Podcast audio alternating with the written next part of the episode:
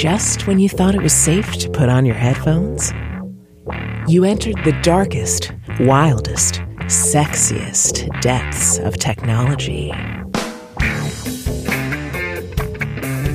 And here to keep you on the bleeding edge of science, tech, and ethics is the Rated R Radio Star, the man of tomorrow, the golden stallion of the tech world, Brian Sovereign. He has a huge brain.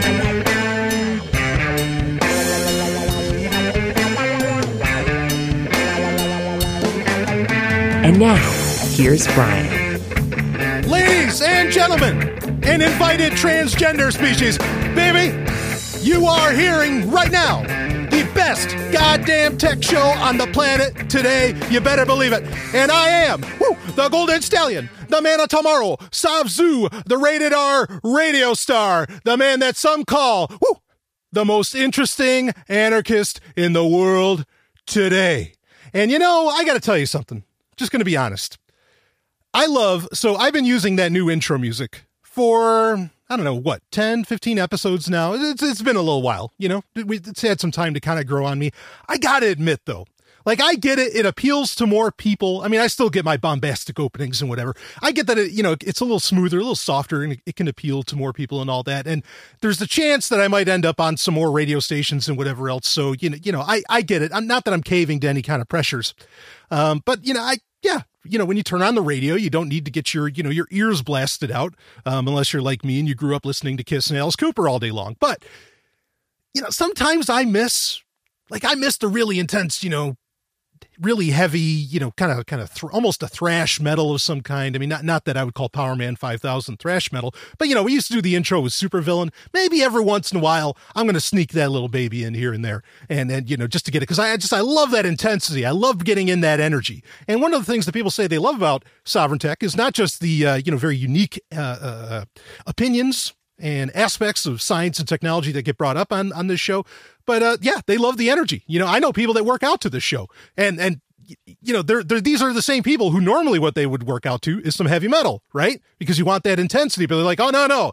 Golden Stallions got all the intensity I need, baby. And of course, I imagine some people listen to the show do other. Well, I don't imagine. I know they do some other things, but ooh, we're not going there right now.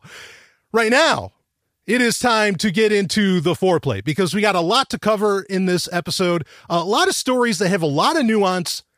And so I feel the need to read quite a bit about them. Um, so that's you know that that's something that's coming in this episode. I just want you to be aware of that. So I want to make sure we get the maximum amount of time to do it. But all of these are very very interesting subjects. And then you know, just to put on the tease for the climax. I mean, when you start the foreplay, of course, you immediately start thinking, well, what the hell's the, the climax going to be like, right? Whether it's a podcast or, whoo, if it's in the bedroom. Well, let me tell you what the climax is going to be. I'm going to tell you a little story. I'm going to tell you a little story about the, the first time. Well, maybe it wasn't the first time, but the first time that I can remember anyway, and that I conscious or more or less consciously was effectively in the in the local newspaper as a young man and uh, and I, I'm I'm gonna I'm gonna lay it all out. This is I mean this is high school drama that that that spread into the entire town. I mean it was it was really something else. So all right, well, that's enough. I, I feel like I'm, I'm teasing, and you might think, oh, what's so interesting about high school drama? Usually nothing, but I think that this is a fun story.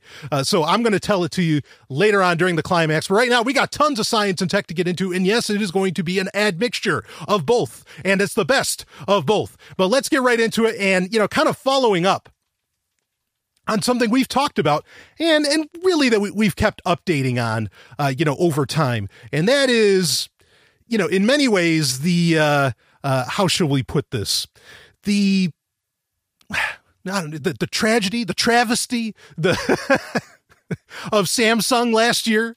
Uh, I mean, even though they ended up doing great, you know, like they're still doing bank, they're still really the number two smartphone company uh, in the world, you know, right underneath uh, Apple, even though for a little while there, they're actually, you know, getting a cut above. But of course, what happened last year with Samsung was they had that massive debacle with the Galaxy Note 7 and they are, and them literally exploding due to defective batteries. Uh, now, the, the, Galaxy, not Note 8, but the S8 series is going to be released uh, very soon. Some people are expecting these phones to actually be interesting because, frankly, phones have not been interesting in a while. Uh, but here here's this part of, the phone business is interesting because I mean a failure of this scale, like with the Note 7, I mean just generally doesn't happen. That's why we keep talking about it. But this month, uh, or I, I think it's actually going to start in April. Um, and this is not an April Fool's joke, okay? But in April, Samsung is finally going to be sending out the OTAs, the over-the-air updates, that will uh will will finally like just make all of the remaining Note 7s out there that have not been returned and that's important. All the remaining Note 7s that are that have not been returned are going to get a, a software update that won't let them charge at all. Now, there's a couple I mean this is going to kill those phones completely. Like it, it really will. Now, I mean some people could say they're they're you know rocking out some kind of custom firmware or something on them. Okay, if you did that, then obviously this doesn't apply to you at all. right? That that should be that should go without saying. Uh, but for some reason, whenever I don't mention that, well, I could actually do it with this. I get emails, and it's like you realize we're we're talking in, in broad strokes here because we're you know not even spending ten minutes on the subject. Uh, but whatever. Anyway, I get it. You know, people want to be technical, and it's a tech show, so sure. Um, now, what's interesting is that this is designed to effectively kill uh, these devices.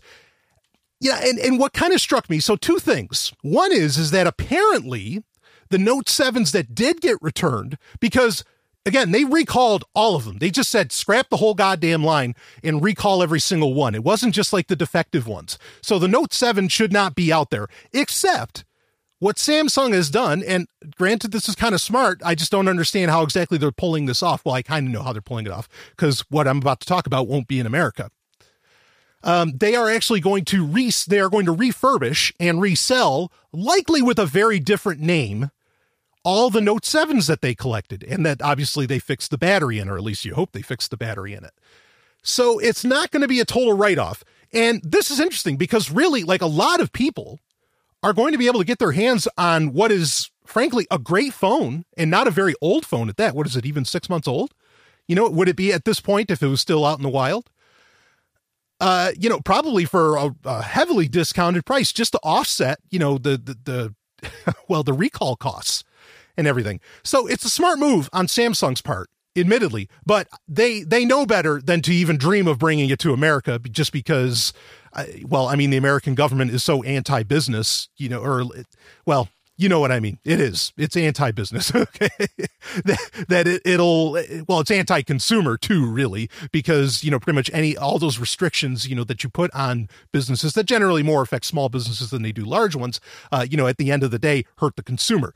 Um, so it's oh man, it, like I said, it's a smart move, but that's very interesting. But now here, you know, that they're going to going to effectively resell them, and and of course, I mean that, that just makes total sense. You know, replace the batteries in it, fix it, and you've got all these great innards. Do something with those goddamn things.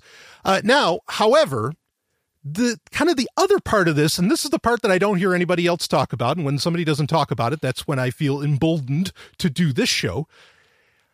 Isn't it interesting that this whole thing could have been solved very quickly, very easily, probably a lot more inexpensively than doing an entire recall program if they still had removable batteries? But they don't. And that's intriguing to me that that the removal like I always felt so I have I have it's called the Dark Android project, okay? You can go to darkandroid.info to read more about it. And I, I, have to update it. I actually have plans uh, for that, so it's a little outdated. But one of the things that I mentioned in the Dark Android uh, uh, project, and something I actually did a Dark Android blog for like a year in 2015. If you know, when you read that, like every time I reviewed a phone, the thing I always looked for was, does it have a SIM card?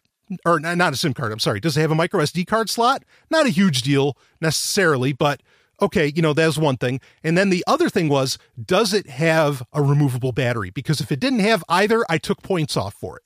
Because having neither of those, you know, the micro SD card slot or the or the removable battery, you lost a degree of control because with the micro SD card slot, it's very easy to put custom firmware and software onto onto a smartphone. And with a battery, with removable battery, well, I mean, you know, the, the advantages there are, are endless. But here's the thing is that this is exactly what we were concerned what years ago and this is now you know 2 3 years ago where I said you don't want phones to not have removable batteries anymore.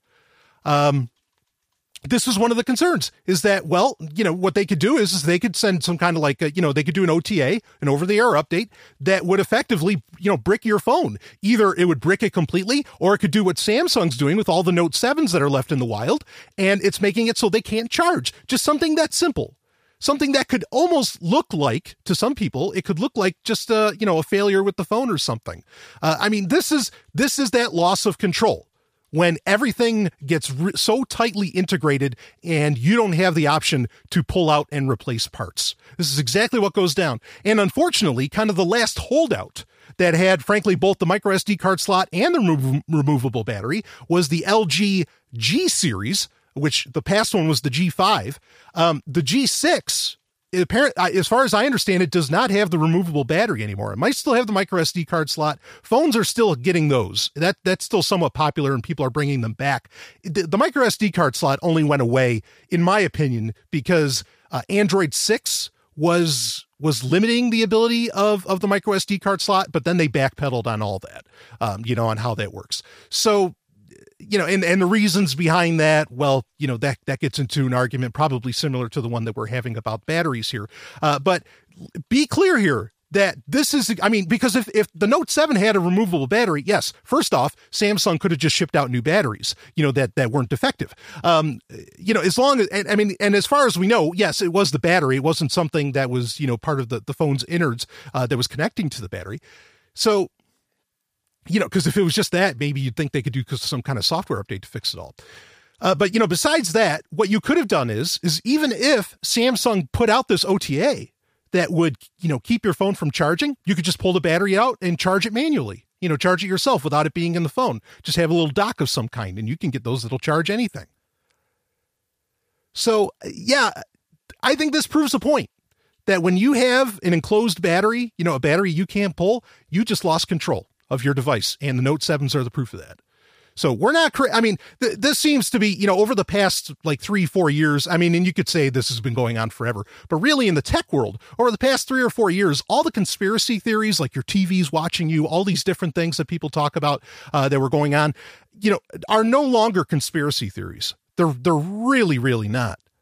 Uh, you know, the idea that, oh, you're losing control of your device. Oh, yeah. No, they would never send, uh, uh, you know, uh, some kind of software update out that would shut down your device. Oh, yeah. Samsung just did. Yes, I get why they're doing it. I understand it's a safety thing. It makes sense to some degree for a business to do this, but what it really makes sense for a business to do in the first place is to have removable fucking parts so you don't have to do the entire recall program. So I just I found that to be uh, you know absolutely you know absolutely fascinating. As soon as I read that they're going to finally put that out there, like my mind just instantly said, "God damn it! If I had a removable battery, it wouldn't be a problem."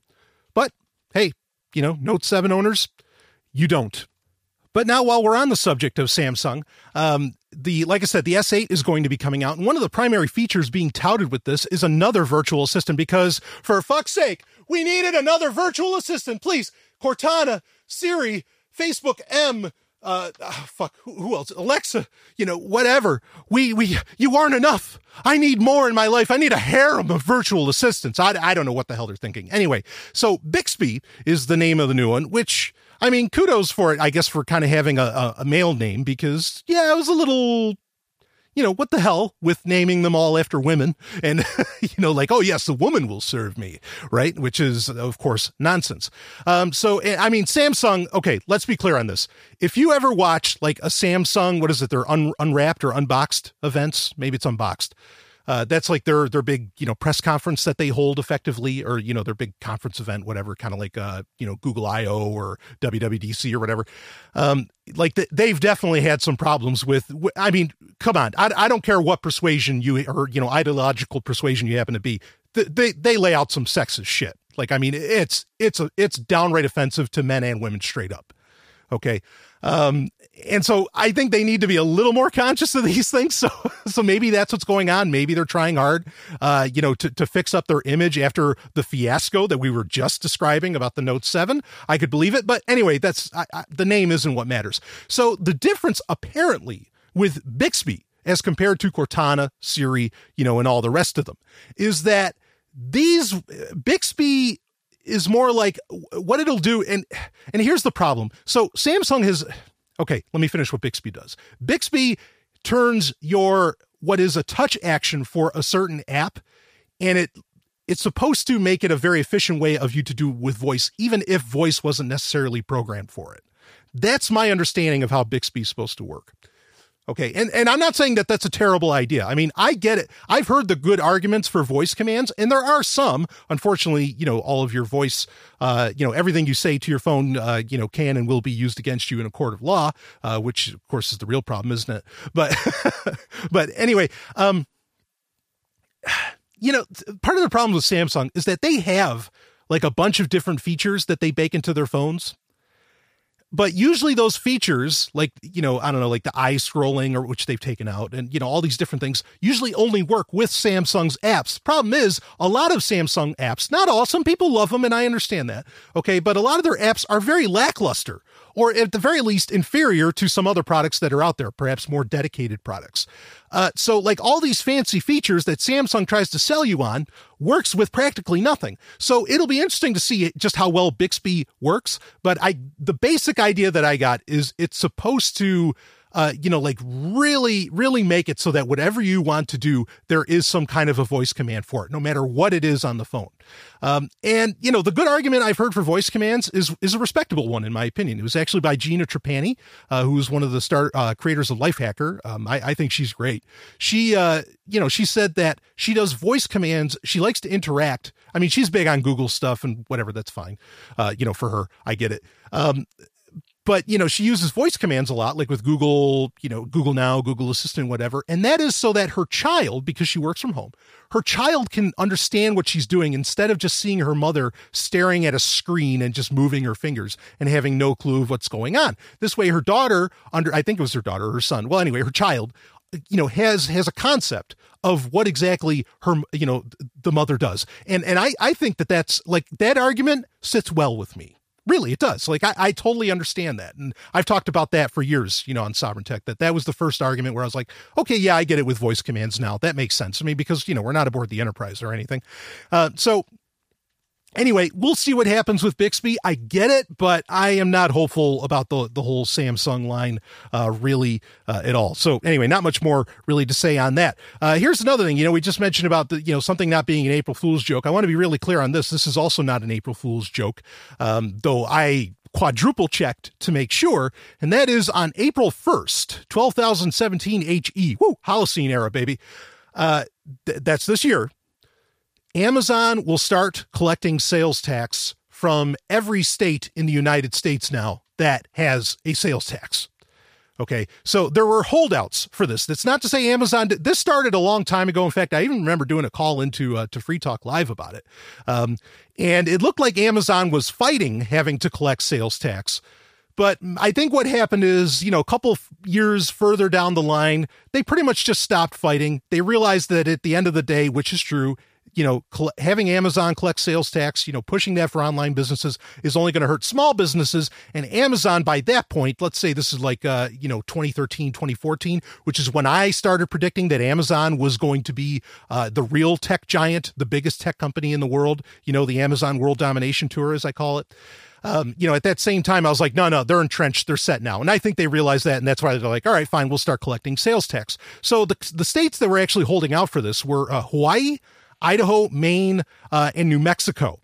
So those are the ones that have a sales tax, but they were not um, enforcing Amazon to you know to collect it. Now, now Amazon is. They're going to get sales tax across the board, and Amazon certainly has you know all of the all of the manpower in the world these days you know to be able to, to to figure out the complex math because that was the argument that Amazon was making. It's like look if we have to do different tax structures within one country this is going to be so complex we can't really do it this is going to be a pain in the ass and you know amazon is really i guess at that point now to where no it, it's not that much not that much of a pain in the ass. I mean who knows? Maybe they fucking figured out some kind of algorithm that that'll that'll do all their taxes for them. That's pretty much how it's done anyway uh, you know by and large in, in, in, other ways. But now understand though is that some some tech commentators have incorrectly attributed saying that all 50 states will be collecting sales tax that is not accurate. Um, and it, you know because uh, alaska delaware Oregon, Montana, and of course my my home geographic area of New Hampshire. Neither none of those states uh, have a state sales tax. Uh, so so they will not be uh, collecting, uh, you know, from from Amazon. So if you live in those states, you don't have to worry about it. What the price you see for Amazon is the price you get, uh, which isn't that isn't that nice. It's a funny thing too. You know, in fact, sometimes you know when the lovely and hyper intelligent Dr. Stephanie Murphy and I are traveling, you know, around New England or within uh, you know New Hampshire itself um, we often like you know there's like these you know stops where I mean New Hampshire look I'm, I'm not saying it's some kind of paradise or anything as as far as uh, you know regulations and legal matters go because they have this weird thing where they control the sale of all liquor. It, it, it's it's very odd. Um, and they have stores kind of set up on the major highways you know where where you can you know go in or they are like they turn them into not just liquor stores but really entire rest stops. Um, and you know so sometimes we stop at these rest stops because it's on a major highway from you know where we're going and they'll have like big screens up. And the funny thing is this is so ironic is that new hampshire on these screens you know on these tv screens are on these flat screens are advertising for themselves and they're talking about how great it is that they don't have all these taxes. And i just i, I always like chuckle when i see it because it's like wait a minute states bragging that they don't have taxes like, you know, usually a state brags at the wonderful taxes that it has and what it's doing for people and everything. So, I, you know, I, I always get a little, a little kick out of that. And now really like, if I was, if I was the New Hampshire government and I never fucking will be because I'm a goddamn anarchist, um, I would put up there no Amazon sales tax. I'd add it right onto those screens in a heartbeat. So anyway, uh, just yeah, just just a, an, an, interesting thing. But yeah, so suddenly you know, oh shit, these things aren't just costing me nine ninety nine anymore. Well, there's a reason, and I think that goes true for the the digital content as well. I think that works like if you're buying Kindle books or music or whatever you happen to be doing, you know, whatever digital content uh, you're you're getting on there, it's a, it's the same situation. So. Another reason to move to New Hampshire, if you like, you, you know, you can hang out with the loving, hyper intelligent Dr. Stephanie Murphy and I, and not pay, uh, you know, Amazon sales tax. Hey, that's a trifecta if I've ever heard one. Well, okay, we're busy people. We can't always be hanging out. but we might be around. You never know. So, all right, uh, let's move on to some other news. In fact, you know, we're talking about Samsung quite a bit. Why don't we break into what the uh, the number one guy in the smartphone world uh, is up to, and that being Apple. Uh, they did a very, very quiet this past week, a, a really quiet launch of some new products, or maybe even little relaunches um, here and there that I, I think are kind of interesting because it makes you wonder what's going to be coming up in spring or i mean not in spring. This this would be the spring release that they usually do. You know some springs they release a new ipad or new macbooks or something like this.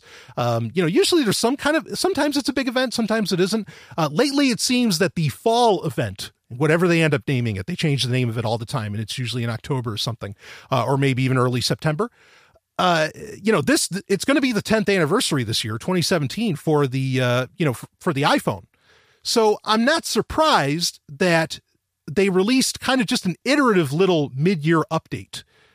Uh, you know, this spring, since there's probably going to be a massively different device and people have had all kinds of wild theories that it's going to be a completely transparent like you know see-through phone uh people i mean just wild notions people have had about the new iphone because this is the 10th anniversary so it should be something groundbreaking right uh well i mean i don't know you know as far as that goes i don't watch the the the apple world that hard um i respect I and I mean this. I respect a lot of what Apple does. Um, and well, I'll talk about the products that they released here because all they did is they came out uh, effectively with um, uh, like a red version. Like what what do they call that? The the code not code red. That's a Mountain Dew.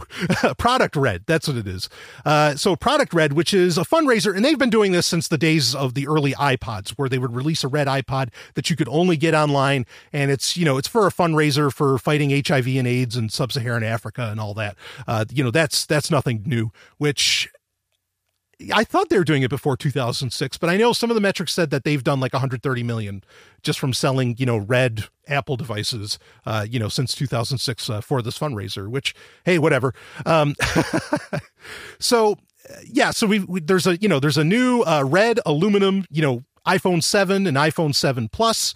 Uh, they got rid of the iPad Mini 2 and there was yeah there's now there's a new ipad which is like a low cost ipad which they put an a9 chip in which isn't like necessarily the latest but close. Um and they still have the Mini 4. The iPad Mini 4 is still available, but they released the 128 gig model of that. That points to the 128 gig model, in my opinion, points to what I've been saying for years is that eventually the iPad is supposed to replace uh, the the Mac line itself.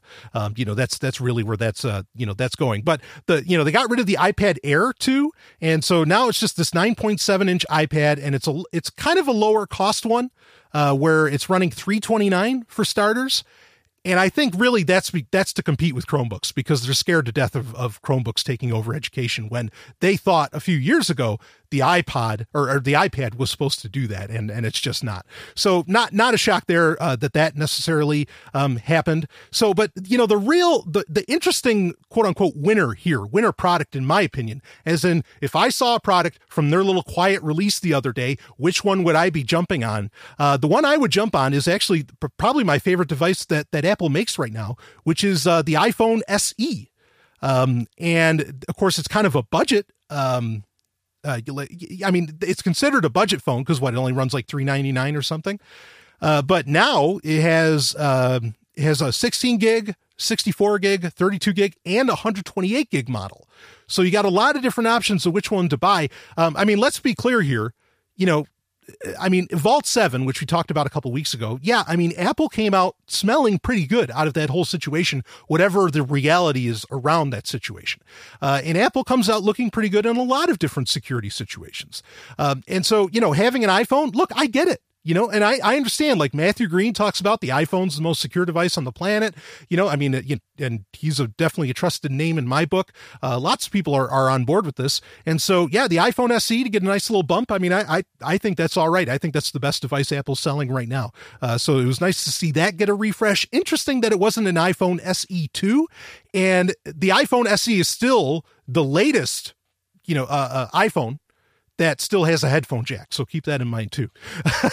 it's been a while since I've been able to talk hardware on this show, but uh, you know, I just I thought it brought up some some interesting things. But yeah, this quiet release of hardware I think is really just like okay, here's a refresh to make our our spreadsheets look good.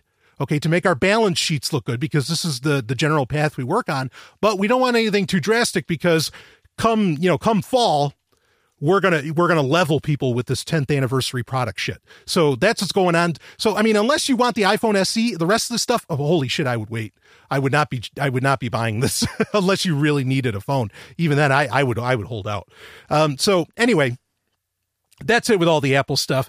Um, I was going to get into the iPhone ransom series, but I think we're already running uh, kind of long. Uh, this was an interesting little story um, that Uber, which boy, talk about a company with a shit ton of problems. but uh, they are now halting uh, self-driving car tests in Arizona, which they also halted them in Pittsburgh uh, recently, and which I think those are the only two places that they're running them. Now, what they have are these generally they're like Volvo SUVs, okay, which that's understand the reason Uber's using Volvo SUVs is because Volvo has a decades long reputation of being the safest cars in the world. So I think you kind of set a certain uh, level of class and a certain level of comfort that people expect when they see kind of a Volvo or you know when they think Volvo and all that. So they think safety like that. That's just that's branding that Volvo has earned. I mean, rightfully earned actually. You know, it's not like it was just marketing. Like they really deserve that title, even though others have, you know, maybe technically taken it, like Saab or someone else has taken it, taken the reins here and there. Still, Volvo, when you think that, you think safety. Um, so it's not really clear what happened because the reason that they canceled uh, the the self driving car tests in Arizona was because uh, one of their Volvo SUVs got into uh, got in an accident. Now, th- according to the reports, no one knows if it was actually uh, the Volvo's fault. You know, whose fault was it? They're, they're, that that hasn't come out yet.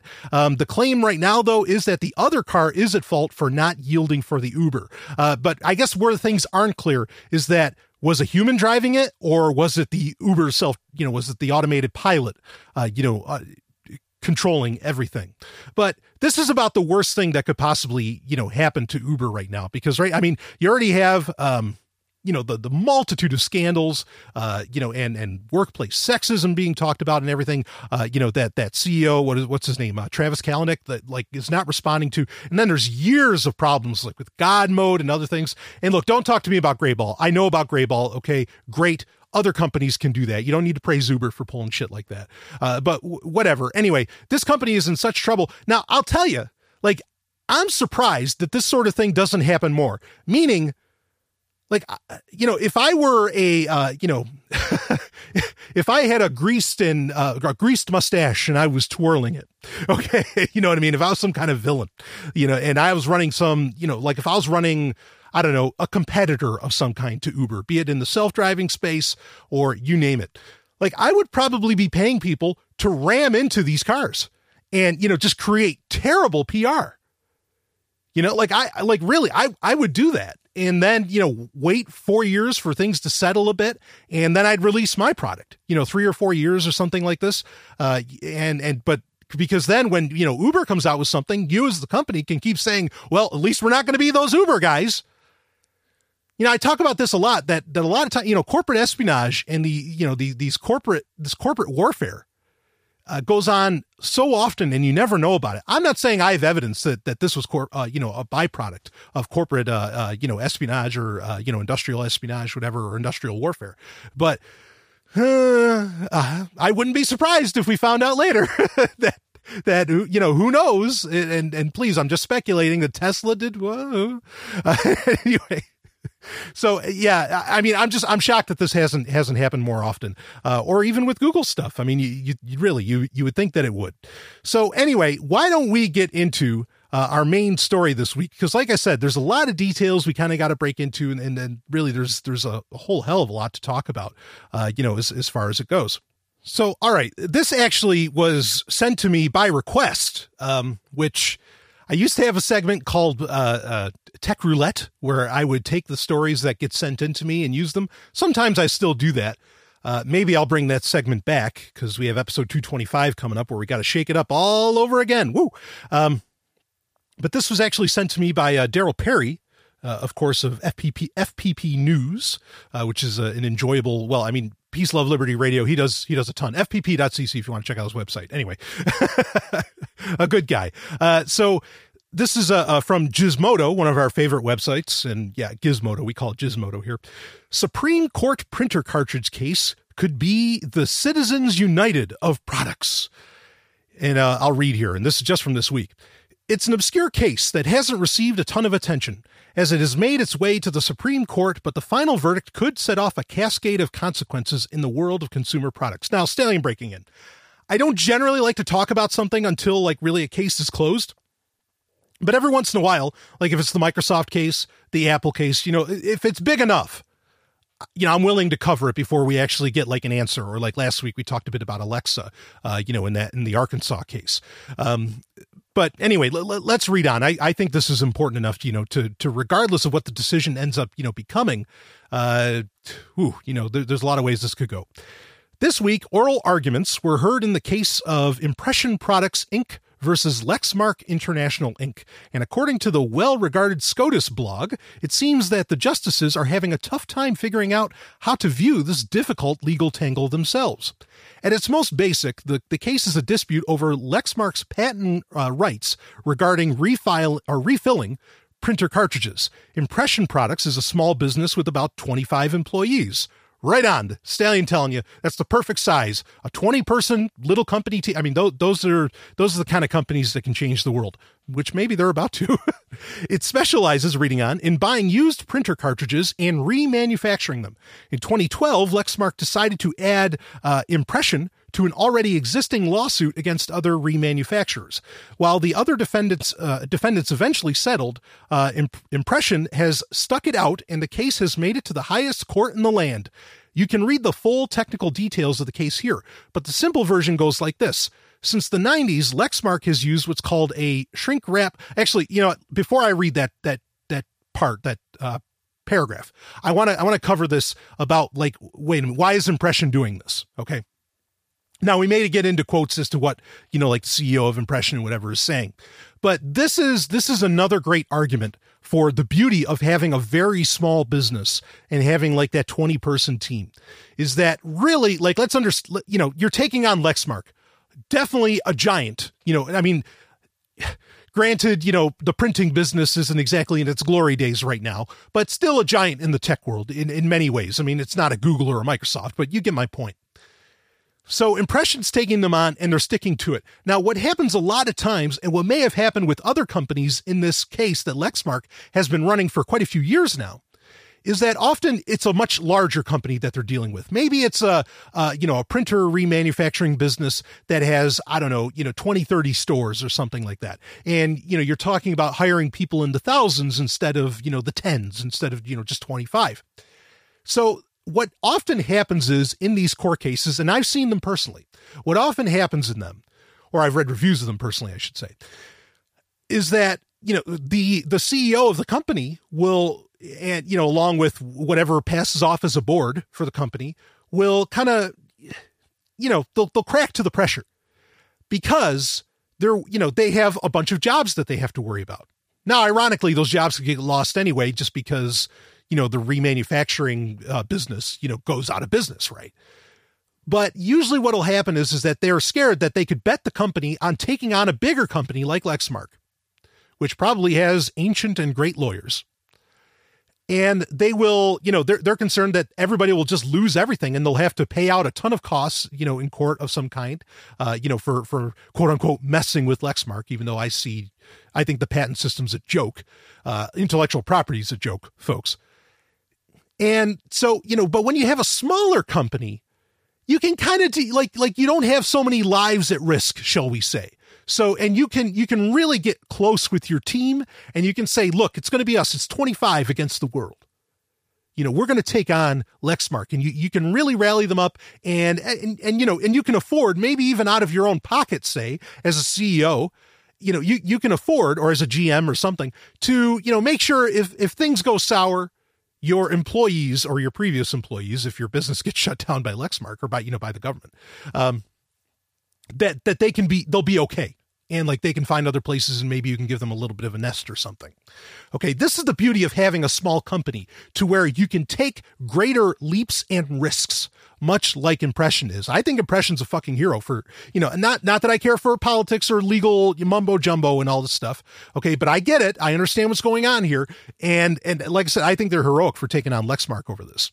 So all right, let's read a little bit more about the case. You can read the full technical details of the case here, but there's a link in the show notes, by the way, for episode 219. Uh, just go to sovereigntech.com to find those. Uh, but the simple version goes like this. Since the 90s, Lexmark has used what's called a shrink wrap license with its cartridges. It offers a prebate to consumers by knocking off 20, 20% uh, of the price in exchange for their agreement to never resell or reuse the cartridge. The consumer agrees to this the second they open the package. Essentially, Lexmark believes that those cartridges belong to them, not the consumer reselling them, because the consumer didn't have the right to sell them in the first place. Woo! Contracts! This is the most ridiculous of contracts. This is where companies will take things when you give them enough steam, when you put enough steam in their stride. Okay. Is that they'll say, well, no, look, when I, when I have a little sticker, okay, or this little bag around my product, and if I say in those words, hey, Jack, if you open this, you can't resell it and, and forget about the 20% off. That that's horseshit. Okay. Uh, you know, that you're not going to resell or refill this sort of thing. I mean, they think that that should be legally binding. Literally, they think a Mylar bag is a legal contract. Are you fucking insane? This is what Lexmark thinks. Wow. Reading on with the story. Where this is getting legally tricky for impression is around the nu- unclear idea of patent uh, exhaustion. And then, uh, so yeah, this is the idea that a manufacturer gives up the right to, yeah, patent exhaustion. This is the idea that a manufacturer gives up the right to control what happens to a product after it has been sold. Forbes breaks down the precedents that have been set in these cases. 25 years ago, the U.S. Court of Appeals for the Federal Circuit, which hears patent cases, carved an exception out of the patent exhaustion principle, allowing patentees to set post sale restrictions so long as these are otherwise legal and quote unquote clearly communicated. In a separate case, the Federal Circuit concluded that when a, a patented item is sold abroad, the patentee's U.S. rights are not exhausted at all. The Federal Circuit upheld both of these precedents when it ruled against impression products earlier this year. The Supreme Court Court has never ruled on either of them. Many manufacturing and technology companies have backed impression in this case. Here's how the retailer Costco defined what's at stake uh, in a briefing filed with the court. So, this is Costco. This is one of the major companies okay that is you know they're like whoa whoa whoa this is this is crazy. And they're backing impression which also obviously gives impression you, you know a lot of confidence when you have a company the size of costco uh, you know and some and with the reputation of costco which is generally a good one uh, you know behind you. So let's read from from costco here. Quote goods of all kinds computers smartphones automobiles even medicines incorporate innumerable components made throughout the world. Each product developer and manufacturer would be required to trace to uh, trace the origin to or trace to origin the patent rights of every single component it purchases. If it turns out that any individual component was first sold abroad or even domestically, but subject to a condition on a, on future reuse or resale, like the Lex, like the you know everything that's in that little bag, that shrink wrap uh, uh, settlement, right? The manufacturer would then be required to negotiate an appropriate licensing agreement. So end quote. Uh, without much case case law to look to, the SCOTUS justices are you know in a tough spot in which they have to make a decision that sets a major precedent. Um, I mean, basically, to, to what Costco is saying is that look, okay, if if you're going to let this go to where you know this this shrink wrap uh, uh you know contract uh, effectively or you know the shrink wrap license uh you know goes through then I mean Costco what Costco knows Okay, I mean they're right. This is ridiculous. You know, like okay, how far does this go? Does it go because Lexmark doesn't like produce every little thing? Like what components are we going to have to watch out for with this? What components fall under a shrink wrap license? You know, on just with like I don't know if you buy a bicycle or something, like how you know, does do the handlebars fall under the shrink wrap license but the general body doesn't? Like how does how do, you know, how does all that work? Really what Costco is worried about is that they're going to have to deal with the legal costs if you know, if, if there's like returns or if, if, someone gets, you know, ends up doing something, uh, uh, you know that that Lexmark doesn't like because then Lexmark is going to you know at the end of the day is going to have to trace it back through Costco. Then Costco has to do some paperwork to find okay who they'll be selling it. I mean, like it's madness. Exactly, you know how how this would all have to be tracked. I mean, it's one thing for Amazon to figure out how to collect sales tax in some states and not others, right? Really, they just have to treat everything like a separate country, which should be anyway. But but but this is a whole other level because Costco's right. Which things aren't? You know, sh- which things fall under the shrink wrap license and which parts do not. It's impossible to tell. And yet, I mean, the, the you know the rigmarole you'd have to go to to find like the, the origin of all these different products to hold up, you know, where this law would go. Uh, boy, uh, anyway, we're gonna we're gonna part two some of this into HackSec, where we're going to talk about John Deere and Ukrainian firmware. So, you know, be be be ready for that. If we don't get to a complete answer here, because we've got a lot more to cover on this. So, Honor, I want to read on. Um, in the same way that Citizens United opened the floodgates for money in American politics, leaving it forever changed. This case could lead major manufacturers to tra- to tack on all sorts of aftermarket restrictions on their products. It would make the quote unquote right to repair debate seem minuscule in comparison. We're going to talk about the right to repair debate in the next segment. Um, and it would have a huge effect on innovation and competition.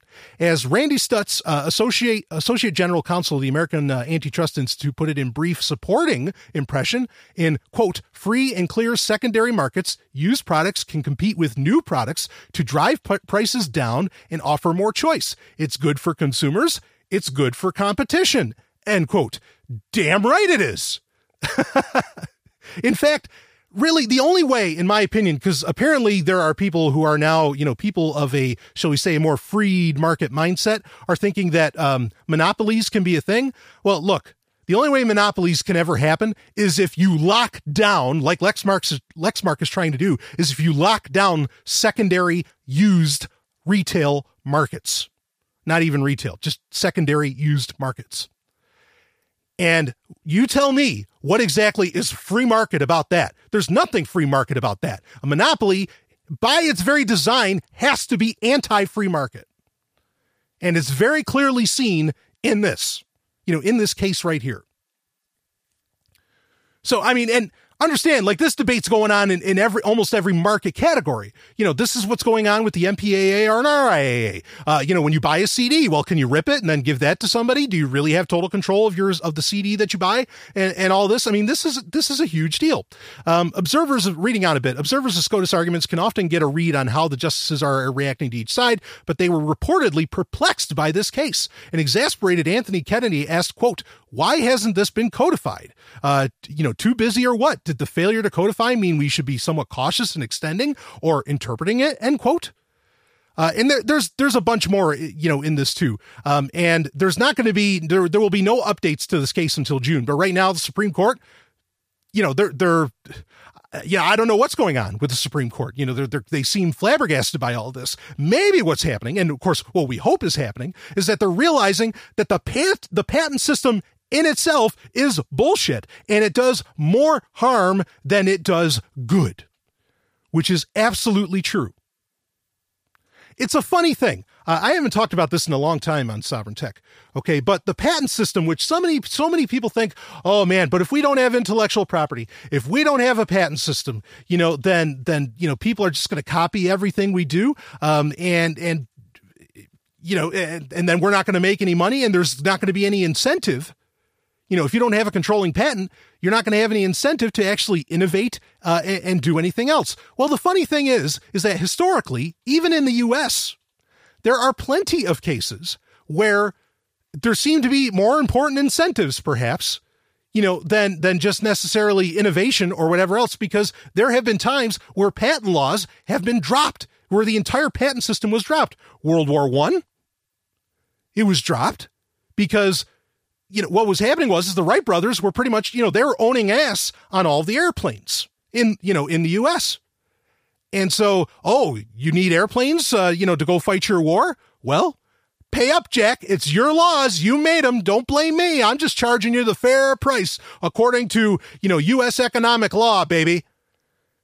So what does the U.S. government do? They say, oh, no, actually, yeah, we're, we're going to end all patent law right now and we're gonna we're we're gonna you know back back engine you know uh, reverse engineer uh, your airplanes and we're gonna we'll just fucking make our own. So screw you. Or you know we can pay you just we're not gonna pay you know any kind of patent prices uh, you know for you to build it. Wright brothers? Um and so i mean this is this is the point is that Like patent law really is something that has been seen multiple times, you know, that like, wow, it doesn't stifle innovation. It actually stifles access to innovation. And if not everybody, and, and you know, if, if innovation can't go abroad, then what the fuck's the point to it? What's the point to innovation if only, you know, 10 people can use it?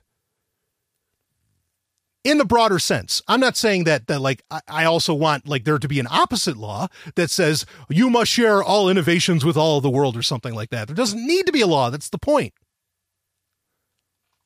And you can say, well, there was wartime. Eh. Sorry, if you're uh, hopping on a plane right now, you have everything to thank for the fact that for a little while the U.S. patent law system was effectively shut down if you are flying. If you and if you like flying a lot, well, you know, be glad there weren't there wasn't a patent system at the time because that's how all of this ended up becoming free. Because then a bunch of other companies, you know, outcropped out of that, and those other companies, you know, even when they reinst- reinstituted patent law in the U.S., uh, those other companies, you know, well, they already had their designs and everything, and they continued, uh, you know, with business as usual. And competition went on as usual, and everybody won because of competition right? Don't you enjoy how quickly you get to other parts of the world now? Yeah, the patent system's a joke. And I mean, the, the other part of this that that blows my mind, and maybe they are out there and I'm just they're not it's not being reported on and, and we're not hearing about it. Where are the environmentalists? You know, maybe the hardcore environmentalists would be saying, you know, well, we shouldn't be using paper anyway. Well, that's a whole other, you know, kind of BS argument. I mean, I'm all about, you know, having a largely paperless world. Uh, but you know, like the arguments that that somehow paper and electronic, yeah, I mean, it, once you get into the realm of batteries, paper, you know, looks like an environmentalist dream compared to batteries. So you know, let's let's not go there. But where are the environmentalists saying? I mean, shit, you know, like well, like all these printer cartridges are just getting trashed when they really could just get refilled. You know, I would have if I was the head of some eco group, like I, would be, you know, rallying behind impression. I, I, so many companies should be behind this. I'm glad some of the, you know, some of the larger, more reputable companies. Not, not that I think in, you know, in a perfect world there'd be large companies, but you know, I'm glad that they're there recognizing that, wait a minute, if this goes through, we're all fucked because we're going to have to hire entire divisions of people. We're going to have to create meaningless, ridiculous, pointless middleman jobs just to handle the paperwork because Lexmark is crying over the fact, you know, that, that people are refilling their cartridges. And again, you know, I said this earlier, but I, I really want to drive this point home. Okay it, you know, there's a lot of nuance when you talk about contracts and all this. Okay. But let, let's, you know, let's break this right down to the bare bones. You are, because of, you know, a shrink wrapped, I mean, usually I think that's what these things come in. They come in a little mylar bag or something. Because you tear a mylar bag, you, and if you do something that you took out of that mylar bag that the mylar bag said you weren't supposed to do, you get the full force of the U.S. government. You get the monopoly of force. You get violence potentially threatened against you because of a mylar fucking bag, because of words on a piece of paper. Man, if if we're to the point, this is this is the thing. Okay, this is the thing. I, I'm really trying hard not to like you know not not to not to rip on on certain types of anarchism and maybe libertarians so much anymore but really when we get to the point that that we we uh, uh, uh what's the word i'm looking for? That we edify not not edify but that we glorify that we deify. Yeah deify is a good word for this. That we deify. Just a few words or we de- you know on a maybe a little sticker that's closing up a mylar bag or something or a few words that are on a box or that are on a piece of paper okay to where you say well it does oh well i gave them a deal. I gave them 20% off. They didn't do what my piece of paper said so lock them up. Get the guns after them. Like this is this is ridiculous you know, this this is the logical conclusion of what happens when we deify, you know, even the concept of private law. When we when we, when we deify the concept of, well, we'll sign a contract and if you have it in writing, then you have legal recourse. Baby, Lexmark has no legal recourse, but I know they've got it in writing. But god damn it, you know, never let the law, the law get in the way of you doing the right thing, right? Isn't that what Thomas Jefferson said? The right thing to do is to refill that cartridge. The right thing to do is for you to hack fucking everything from your printer printer cartridges to your body. Okay, and and, and just let it rip. That's how you innovate. And big business is just standing in the way, with government just you know, with I don't, I don't know what the fuck these Supreme Court justices are doing. They're just I don't know. It's, well, I mean, it's a mylar bag. I mean, we got to respect that. I mean, what's going on? Or maybe it's just, again, they're realizing, holy shit, like the precedent we're going to be setting over this is just so outrageous. I mean, fortunately, you know, Sil- a lot of sectors of Silicon Valley, of the tech world, are finally saying, look, we, we really got to do something about the patent system. It's holding up everything. And they have all the proof in the world. They can show you the case by case basis where it is holding up innovation. It's not protecting innovation. It's not incentivizing innovation. It's doing the exact fucking opposite because software is eating the world now, folks. And it's even eating Lexmark. And that's really what's going on here is they're scared to death that they're going to lose even more profits because God damn it, nobody's ever going to buy another printer cartridge for them. That is not for you to go after the consumer. That is a business problem, Lexmark, for you to solve your goddamn self. Don't put your problems, okay, on, on the consumer. That's nonsense. That is bad business. That's disgusting. Toss your Lexmark printers right out the door. Gorgeous, do we have a Lexmark printer? No, what what what is it? No. No, what what it's kind of Epson. Oh, it's an Epson. Okay, fine. They're eco-friendly. There you go. it's an Epson. All right, good. Because I was about to open up the window. oh man this just this this drives me nuts when I when I see this stuff. I mean, even if I were a person that believed in the political process, I'd I'd instantly know like that that this is just nonsense, and and I would I would totally be like, yeah, just dump dump the patent system. You know, people will have to figure out better ways of just keeping their secrets. That that's all there really is, uh, you know, to it. And uh, but no, you know, and then as an anarchist, well, it's very clear.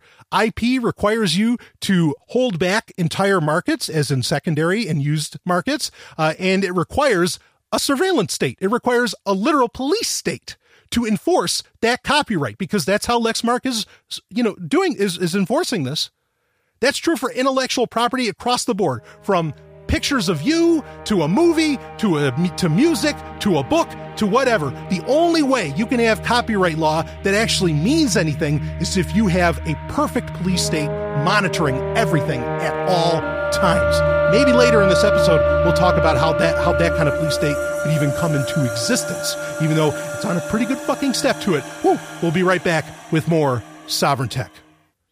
Hey, baby, you know, I got to tell you, if you want something that you can hold in your hand, you have control over, it's not going to blow up on you, Lexmark's not going to come after you for it. Well, yeah, they're not going to come after you for it. Get your hands on precious metals gold, silver, platinum, palladium, all the good stuff. Go to Roberts and Roberts Brokerage, okay? Gold.zog.ninja is the website that you can go to. That'll get you your hookup, and you can buy it with serious money like Bitcoin. Woo! Oh man, how about all those printing companies? They got to be hating Bitcoin right now because paperless money, unless you wanted to be on a paper wallet or something. But Roberts and Roberts Brokerage, they love Bitcoin. I mean, they love it. You, they're Bitcoin preferred all the way, and just one of the best businesses in the world today. You're going to get incredible customer service. They'll even buy gold and silver and all that from, you know, from you if you want.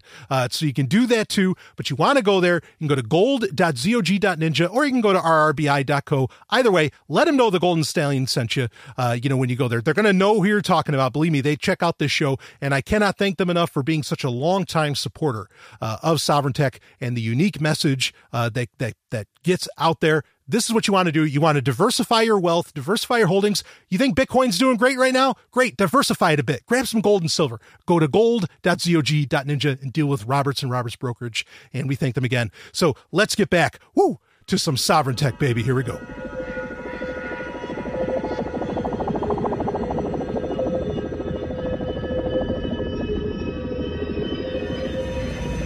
Let's take Red Wolf over there into that chasm, Dr. Goldblossom.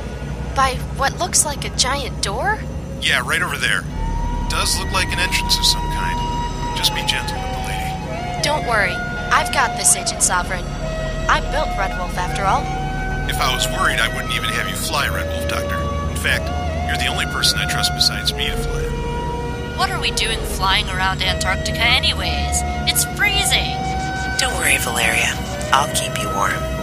But really, Brian, isn't it a bit extreme to be looking for a new base of operations in the South Pole? Considering our present political climate, Stephanie, I don't think there's such a thing as too extreme. And this is about more than just finding a new base. This is about finding new technologies, uncharted history, scientific advancements that we can only. But it's freezing, Agent Sovereign. Pixel, what's the temperature outside? Negative Celsius. Pixel? Where are you? I didn't know you came along. I'm in Red Wolf's computer. There wasn't enough room for all of us, and I only need a physical body when it's necessary. Yay! Pixel is here! We're approaching that giant door. It's definitely made of an alloy of some kind. Uh, why is there a giant metal door in the middle of Antarctica? You'll see. Pixel, can you get that door open? Anything you wish, Agent Sovereign. Door opening now. Good work, Pixel. A quick hack solves everything.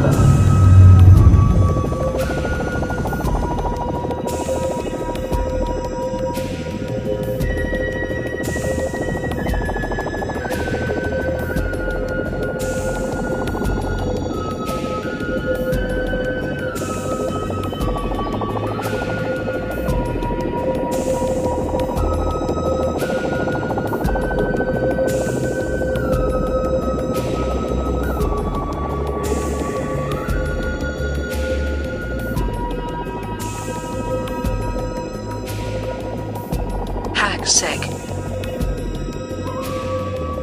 It is time for HackSec, where we talk issues of hacking and security.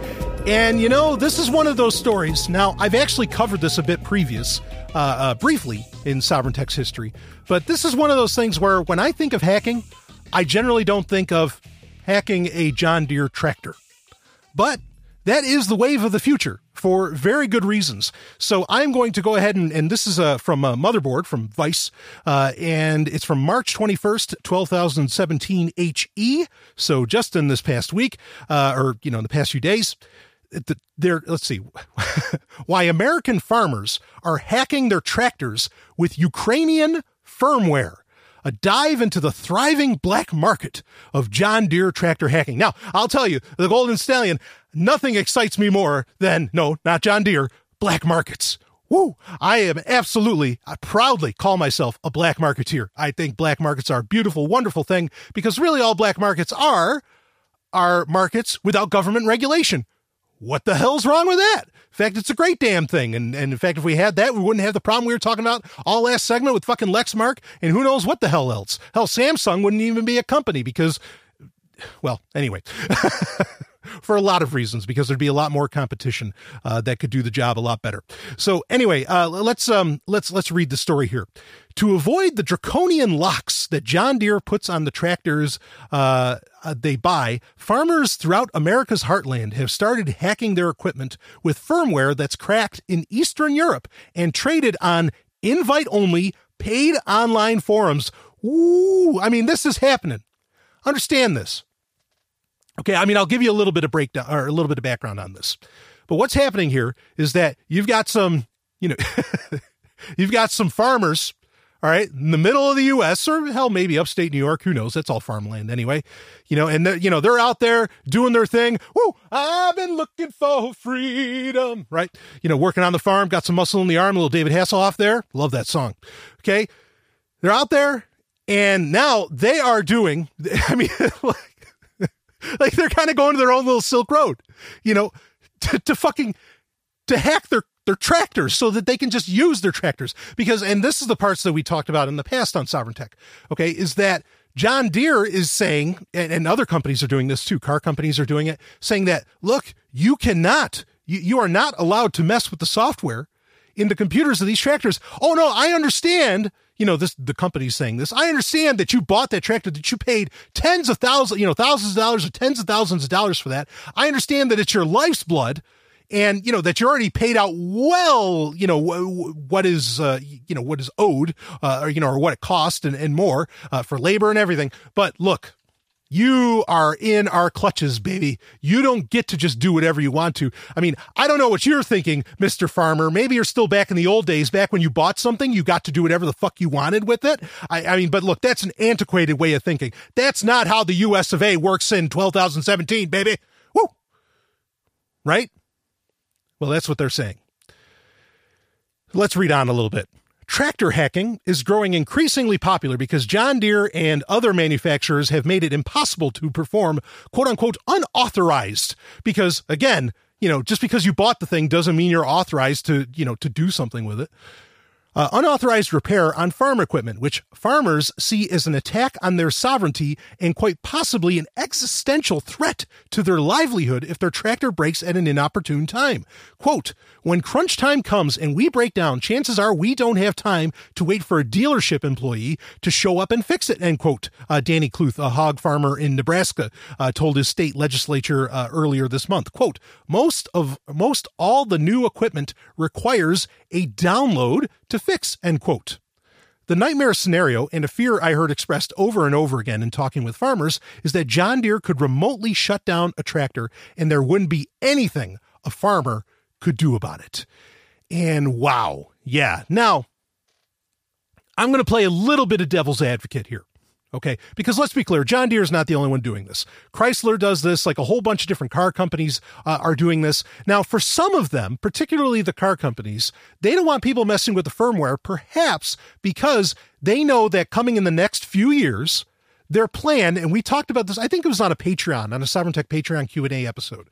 Um, which was another story I think from Darryl Perry that got sent to me, uh, talking about how the you know the National Transit Authority is you know working on uh, algorithms and a technology that allows all cars to really communicate with each other, and it creates a uh, a national system, a warning system that will tell when a car is like pulled over, when a car is broken down off the side of the road, and whatever. And so if somebody, you know, put custom firmware into a car and you were relying on this, uh, you know, on this this this communication system or this communication software, say from the National, you know, Transit Authority or whatever, um, you would end up like like potentially you your car might not know that another car is pulled over and if it's on some degree of automation um you know it, it it might run into the other car and cause an accident or it would be a safety concern is the bottom line all right um, now for john deere what may be happening is is that yeah these tractors cost a shit ton of money and a lot of times farmers will get these things on loan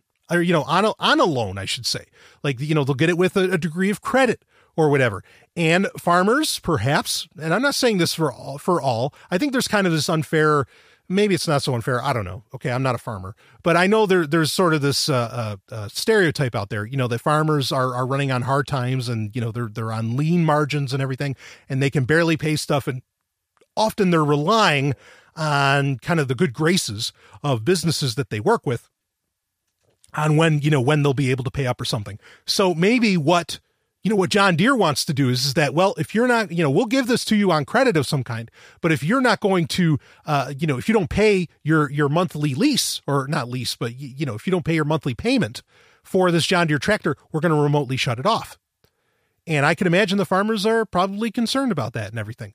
And you know this is this is this speaks to an issue uh, that I have where you really lose the human element because if you just automated that process to where oh no the farmer didn't pay the monthly payment fuck boop you know, and and it and it just automatically shuts down by you know having it connected i don't know to to ethereum or something. Sorry I'm, I'm i'm reaching as far as going for ethereum there. But you know i'm merely referencing smart contracts okay uh, then you know maybe the guy could pay it the next day and he just needs a little bit of extra time. But you've automated everything and you've gotten rid of so many of the other little middleman jobs because they're too busy trying to handle uh, you, you know the the patents uh, you know the, the patent requests from lexmark.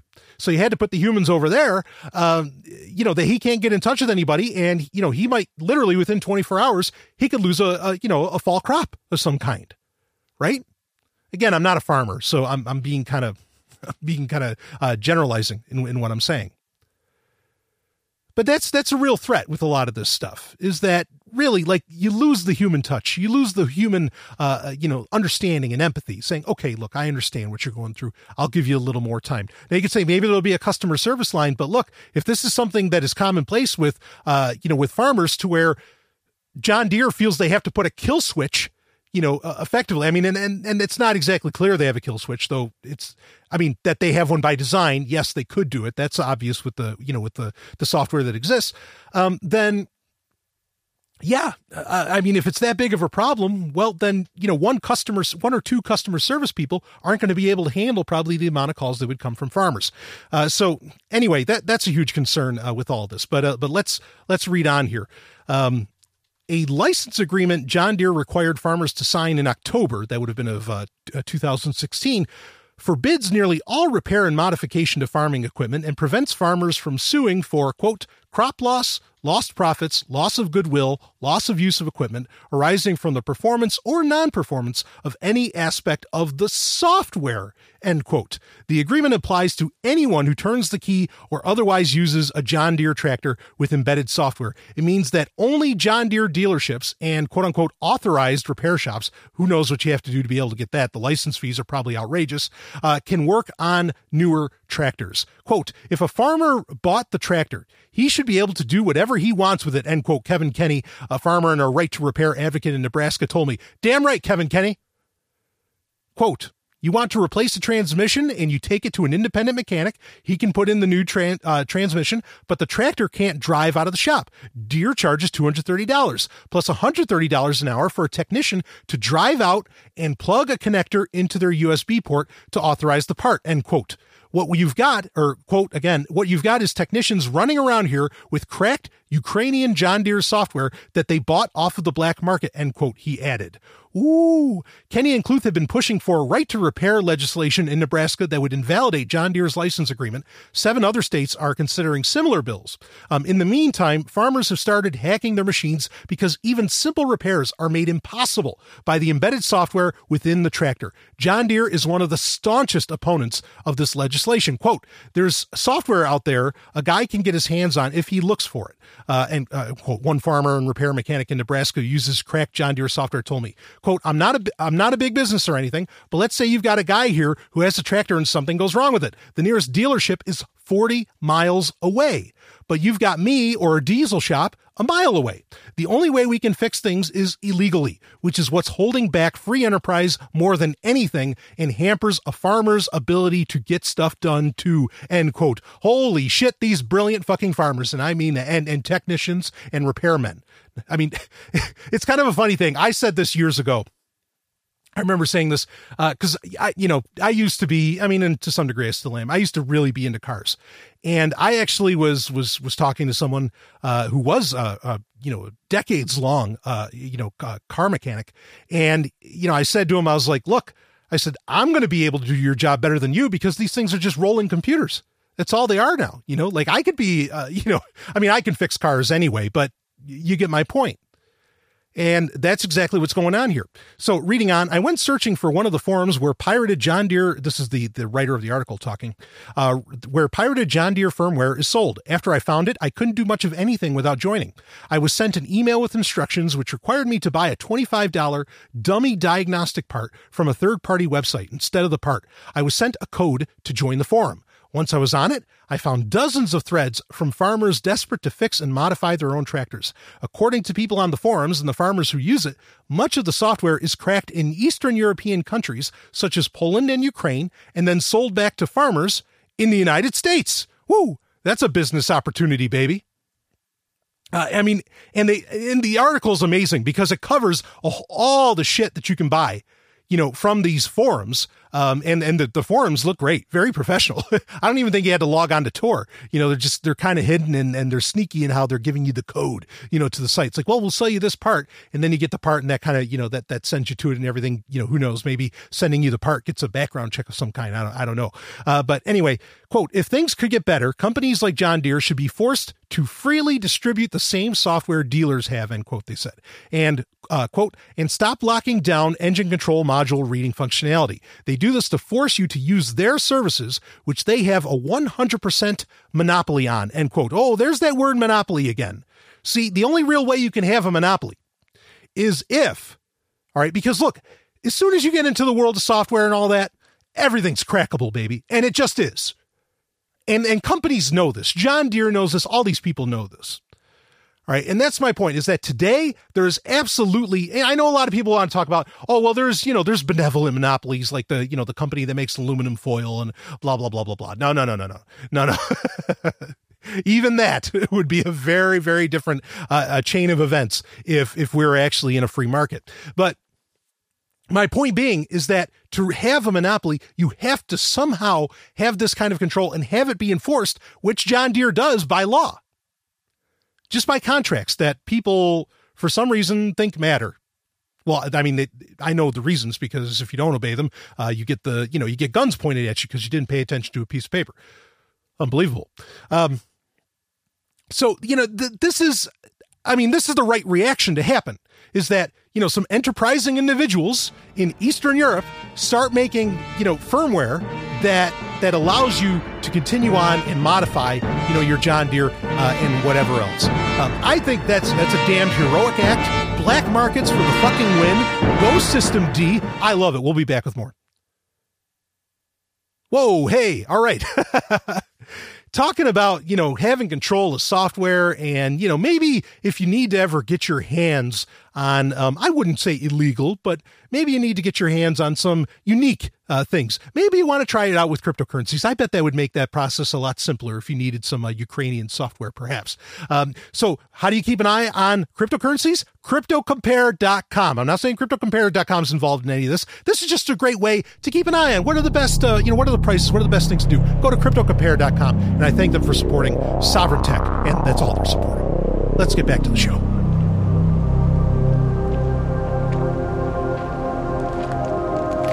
This place is amazing. Everything we imagined, Dr. Goldblossom. I'm still cold. Aw, come here, Valeria. Pixel, are you in the main computer for this place? We need to get the heat and the lights on in here. I'm in. This is really old. Like, really old. What is this place, Brian? Well, the popular conspiracy theory goes that in the 1940s, the Nazis built a base here in Antarctica. But the not so popular theory goes that they just found one. From the looks of things, they never got in it, though. Good. I hate Nazis. Oh, we all do, Valeria. Good job, Pixel. Everything's turning on. Things may be turning on in here, Agent Sovereign, but the rest of the world is turning off. What? Agent Sovereign, look at this. What is. Great Satan. The entire world's internet infrastructure is collapsing, along with the power grids. Pixel, are we? It wasn't us, Agent Sovereign. The blackout started over an hour ago. This base won't be affected. It's like a massive DDoS attack. Every connected device on the planet is attacking itself. It's the. Internet of Targets. It is time for Internet of Targets, where we talk about IoT, that being the Internet of Things. Um, and, you know, we all know what the S stands for in IoT. It stands for security. And guess what? There's no S in IoT. Woo! As we always say on this show. Um, this is kind of an interesting uh, uh, twist on IoT. Uh, and I, I read what I consider to be kind of a, a, a, a, concerning article. And not not just concerning you know in what it showed off but that it highlighted it showed you know I was, I was saying earlier that like you know to have intellectual property to have so many things actually work you really have to have a surveillance state for it to be you know like like really foolproof to where everybody's going to get you know everything's going to be fair and the patent system and and IP is going to do what it needs to do. Um and this I said I was like we would talk about you know maybe how you know what a world looks like that that would kind of allow for that you know a technology that may allow for that. And this actually comes out of disney world um, of all places. And you know and this is interesting because i think disney world well disney world's a microcosm for a lot of things but that that that could be a whole other conversation. I could talk about disney till i'm blue in the face um because i'm naturally green and whoops Uh, but at Disney World, there's a write up. I put a link in the show notes for it. Uh, it's also from Gizmodo, uh, where Adam uh, Adam Estes went there and he put on. Now I've been to Disney World, but it's been a long, long time. I lived in Florida for a few years. Uh, and at that time, Disney World did not have this technology. What the technology is called, it's called a magic band. Okay. And a magic band, it's something that you buy and it's kind of a smartwatch, kind, or, you know, kind of and mainly it's just a beacon. Um, and what this allows for, and this is this is you know kind of interesting, is you know you can set it up. It works as your ticket. Uh, it works to unlock your hotel room. It works to you know like it gives you access to everything. I, I think it even works as like a payment processor. Uh, you know, like throughout the entire park. And not only that, but if you have a magic uh, a magic band, you can actually with an app or on the website for Disney World, you can like you know weeks or months in advance before your trip, you know, because you always plan for Disney World months in advance because it's going to be just such a magical fucking time, especially with your magic band. You can, you know, you, you can set that whole thing up and you like you can set up uh, what rides you're going to go to and what time you're going to go to them and then you just walk right up to the ride you flash your little magic band, doesn't even need to be a person there, and it opens up the little gate for you or whatever, and you can go right in there. And I mean, I watched a video where they showed off like how, how all this works, and it's pretty impressive to watch. Okay, it's very impressive to watch. But when Adam Estes goes, you know, and, and, uses this, I mean, again, like, I mean, you can even reserve times at a restaurant. I mean, you can do all this stuff. And this Magic Band is, you know, it's your, it's your, uh, you know, key to the city for for the whole thing, and it takes you everywhere. Um, but when he went, he started noticing some kind of some interesting things. Like one thing that happened is he was on uh, one of the the log rides, okay, and so th- these have been around since 2013, to be clear. Uh, and it's I definitely haven't been to Disney World, you know, since then. but, uh, but he was on, you know, he was on a, a you know, what was it, a, a, Space Mountain or whatever, wherever that log ride comes down on, you know, and the water splashes or whatever. And the ride actually broke. And so he gets off of the ride, you know, and there's there's a stairwell that you can walk down, and and, and he does that, and he goes down it. And then, you know, within a few minutes, he gets a picture sent to his app, you know, on his phone of the the you know the log boat, whatever that is, the boat that's supposed to look like two logs. Uh, you know, with it empty. Now it's empty because you know the the ride broke. But why did he get the picture? Because he walked past a beacon on that ride where that recognizes, you know, your Magic Band's code and and it takes a picture so it's supposed to be showing you like having a good time right? Like i mean they used to sell these things to you you know where it's like five bucks for a picture of you know they'll set up a camera right at the big splash point or something on a ride right? Disney's obviously not the only one that does that but to do it through the magic band is interesting. But it sent the empty picture because again, you know, the ride was broken. There was nobody on it when it got to that stage um, of it. But he just thought that that was so weird. He's like, why did it do that? And that's, you know, that's because that's when the beacon went off and it, obviously it interacted with when the log ride uh, was going past that beacon. Okay, and the beacon works on a and, and he actually he broke uh he broke open and sent to a proper hacker uh, one of these magic bands and it has two radios. Um, one of them is just simple RFID, which that's a problem. you know, RFID is a, is a huge security risk, depending upon the information involved. Uh, you know that it has on it, and then it also has a uh, wireless uh, uh, uh antenna, which does uh, which is at the 2.4 gigahertz range. Okay, which allows for the greatest amount of range, not the most powerful, but the greatest amount of range. Um, so and you know, and and so obviously, you know that that's that's how all this went down is that you have these beacons all over, and that's and he talked to people. Adam Estes went and talked to you know people, uh, you know, uh, employees at in management at Disney World, and said, okay, how exactly does all this happen? How does all this work? Now, two things. First off, is that he found out he said that there's actually no personally identifying information on the Magic Band. That's very hard to believe. And there's only one way that I can imagine that that works is that the Disney World's like servers has your information obviously like your reservations for going on rides or you know for your hotel room or whatever which obviously is attached to a credit card or something. Uh, but they put that behind a pin number of some kind. And then all your magic band has is that pin number. And really the only time that it matters that that you connect with disney servers with that PIN number and that it would be able to identify you or the information it needs, like maybe the payment information or something like this, if it ends, if it works out that way. And of course, they're already up to Magic Band 2, so you know new features are getting added in all the time. Um, then I could see where maybe there wouldn't be any personally identifying information on there. But you're really taking Disney's word for that. Okay, that there isn't. Now, largely it seems to only be useful, you know, within within that space. It seems you know useful only with within that space. Uh, you know, within within Disney World itself. So you could say, well, what's the problem? It's not like it's going to be watching me uh, wherever I happen to go. But here's the thing: what if, like, you know, I could see kids, and and again, this is this is in many ways a full on smartwatch. I could see people, you know, wearing their Magic Band, you know, because they think it's it's really cool. I mean, this is definitely meant to be like a full on accessory that maybe you never really take off okay? Uh, because you always want to be thinking about Disney World and going to that magical place. Which, hey, I, look, I'm not saying I'm not going to check out the new Star Wars parks and even the Avatar parks. Okay, I, I'm on board for that, but fortunately, the Magic Band is optional. It's not something you have to, you know, have to go with. So, but Adam Estes correctly, you know, had the concern is that what if in Disney stores or other stores where Disney is just, uh, you know, Disney is is one of the the product providers at a store. What if you know they have these same beacons that are all set up around and and understand like that the magic band has a communication range of about 100 feet Okay, but what if what if these beacons with this identifying code, um, you, you know, are all over the place? You know, like what if they're in stores? What if they're in Walmart? What if wherever Disney products are sold? And where the hell aren't they sold?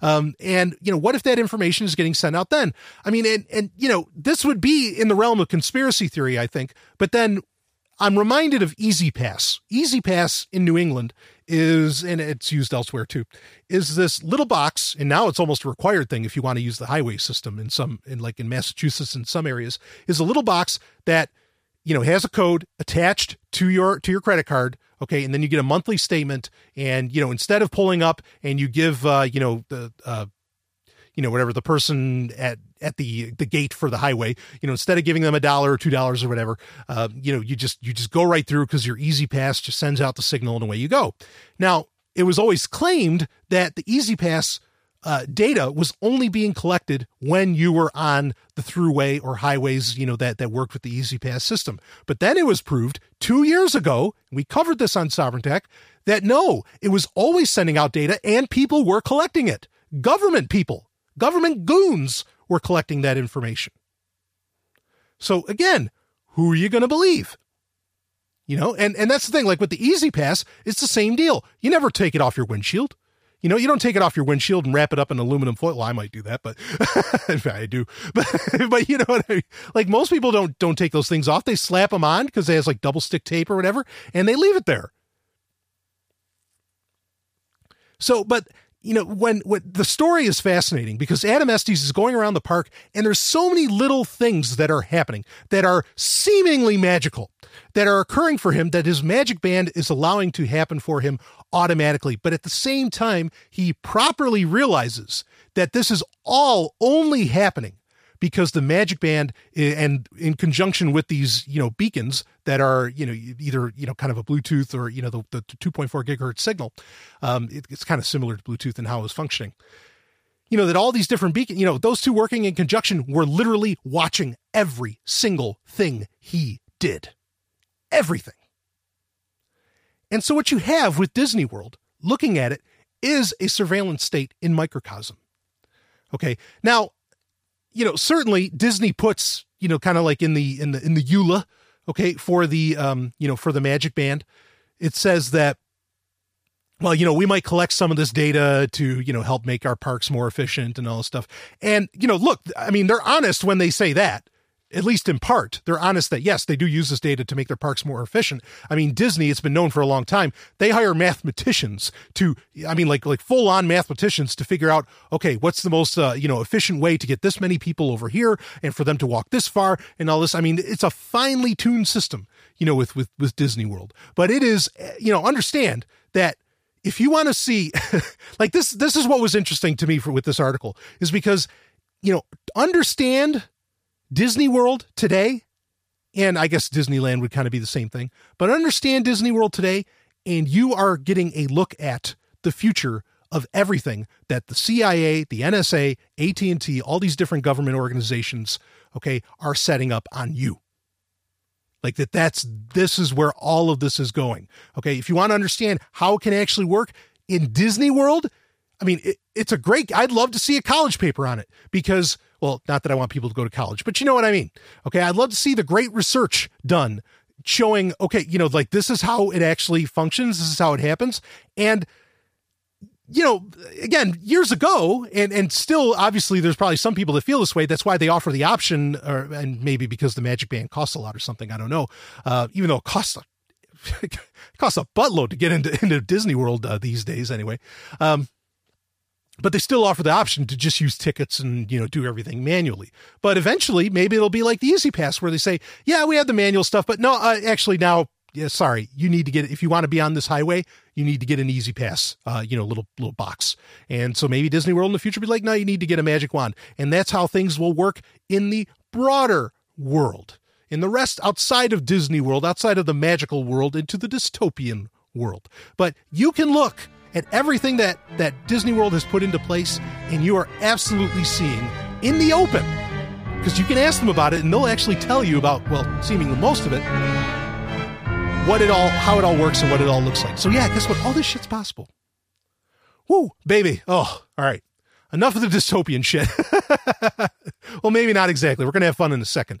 Um, but I want to tell you look, if you want to get access to hundreds of more hours of Sovereign Tech, you can listen to every, you know, every main episode of Sovereign Tech going back to 2012, you know, five years. You can listen to all that for free. You can just go to, you know, go to sovereigntech.com or go on SoundCloud, soundcloud.com slash sovereign tech, and you can find that. But if you want hundreds of hours of bonus content where you get to interact, we just had a live hangout this past Sunday. It was awesome. Stephanie was on, everything it was great you become a, a Sovereign Tech patron. Just go to sovereigntech.com. That'll take you right to the Patreon page, and you can become a patron. You want this. Woo! Let's get back to the show.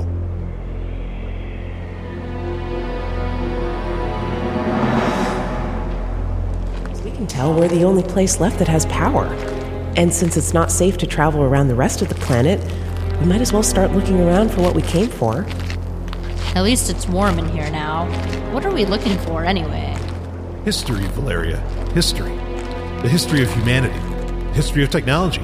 Maybe even ancient technology. What some have even called Sargonian technology. Sargonian technology? It's a long story. Regardless, I think.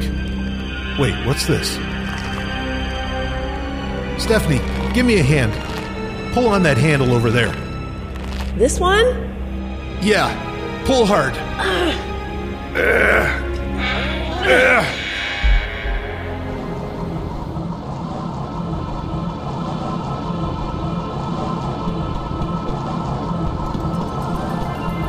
It's. It's. beautiful. What is happening? I've never seen. I, I suddenly feel so. I think we just found our history.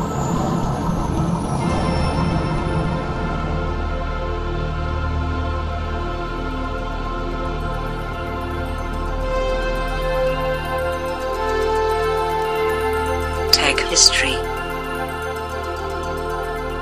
It is time for Tech History, where I like to break into the history of tech. And, you know, this can be a pretty broad subject. At some point in the near future, I want to hone it down because I really want to get into like some very uh, specific use cases of like technology from the past that, you know, maybe people forgot about, but that is suddenly, you know, reintroduced as some sort of new product you know, with a totally new name, totally new company or whatever, and you didn't know that it was something from from before. Or maybe this will be my little teaching hospital where I'll explain, uh, you know, how a lot of tech works, you know, based upon its historical precepts. Um, you know, I've had some people ask me like explain SSL and and some other things, and I I love to deep dive into that stuff. Uh, so maybe we'll you know maybe we'll we'll turn into that in the future. But I've got something kind of fun I want to talk about this week.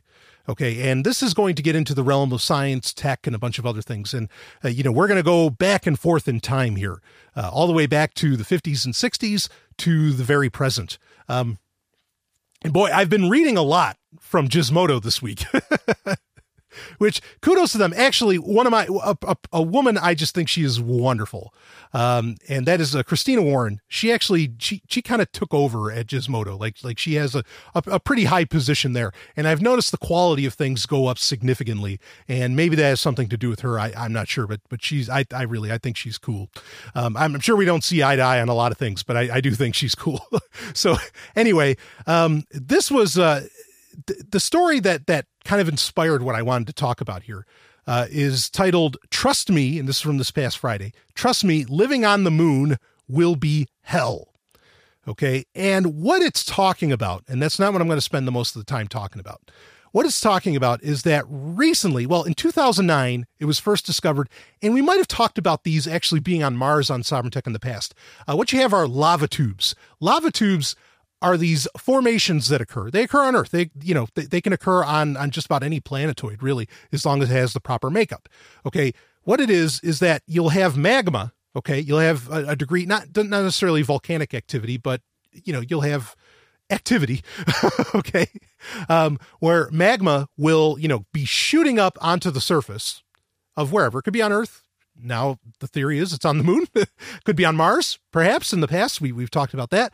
Um, and when when that you know when the magma when the lava effectively at that point cools, you end up with these empty like you end up with these they're not artificial because the magma action isn't artificial, but you end up with these caves. You end up with these with this kind of natural cave system that's that's often you know beautiful and you know many many you know kilometers long. really. Uh, that you know, it could be tens of kilometers long. You know, some of these just depends on on you know when and where. And the in 2009 they actually discovered um, that uh, was it around uh, uh, Marius Hills on the moon? Okay, that there were uh, seemingly lava tubes there. And they, they more or less just started announcing um, a lot of this. And then just in this past year, you know, in 2016, uh, Japan's uh, Kaguya spacecraft, uh, they actually, you know, they found quite a few of these, and you know, they're planning on kind of uh, uh, mapping them to, you know, to some degree to see, okay, how far do these sorts of things go? So they're finding what appear to be lava tunnels or lava tubes on the moon. And so now the theory is, is coming. It's like, oh, we have these cave systems. So now we have a natural formation within which, if we wanted to, you know, colonize, inhabit the moon, which, you know, we talked about, was a two week, two, three weeks ago when we had the lovely and hyper intelligent Dr. Stephanie Murphy on? Uh, we talked about how was it, is it Elon is going to be sending a, a, a bourgeois couple, you know, uh, for a trip around the moon. Well, that's tantamount to eventually settling the moon. And I, I think this is this is going to be a reality uh, in the future because also, of course, I think we've been to the moon. I know some people don't, uh, but okay. Uh, anyway, so but now the theory goes that there's actually lava tubes there, and you know you could inhabit these lava tubes. You could set. I mean, you have these artificial structures that you pretty much just have to close off and you know and and build around instead of creating entire independent structures. Um, now there have been a lot of theories about how to. I mean this this is a great idea. In fact, the reason we talked about it about about them on Mars is because then it became plausible to okay we have these you know we have these natural structures these lava tubes potentially on Mars uh, that that we could use as bases of operation you know for or you know for for new colonies effectively um, on Mars. And it's very exciting, you know, to think about that because the cost that gets saved when really all you have to do is make a door, you know, instead of a superstructure uh, that, you know, to, to, for everybody to live within, um, you know, that, that becomes very enticing. So, you know, to find them on the moon, you know, that, that makes things all the more plausible because it makes it all the less, all the less expensive, which is good. So I'm excited about that. Um, but you know, in the past, some of the ideas that have been talked about is that you would have inflatable buildings, and this is still being talked about for Mars. Uh, some other interesting concepts for Mars, in particular, because it's kind of a unique case, this wouldn't really work on the Moon, is that you would actually you would build ice houses on the on on Mars, uh, like literal ice houses. you know, because they would keep the temperature normal compared to, and it's a great insulator. Uh, and and since Mars is already so cold, uh, you know, the ice wouldn't melt or anything and that would make up your superstructure. And, I, and that's a brilliant idea for Mars. Uh, but for the moon, you know, that doesn't necessarily work so much. Um, and the moon's got a lot of good qualities going it for you. You know, it has a degree of gravity. I mean, it, you know, kind of, it has, now we know that there's ice there where you could get water and other things. Um, I mean, it, and it's so close that you could just get shipments of stuff even if you didn't create uh, an independent uh, uh, you know ecology of some kind that you could live off of there. Uh, so you know this is this is very enticing. But the interesting thing is that as soon as i read about it it just it reminded me of something you know, because this is not a new idea at all. Okay.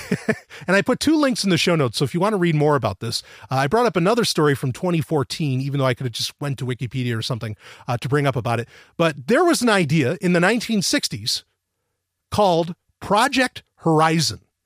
Okay. Now, Project Horizon was the brainchild of literally an army general. Okay. And this is an idea that really can, can only come out of, you know, like times like the Cold War and the space race, right? So Project Horizon's idea was was literally setting up a military base on the moon.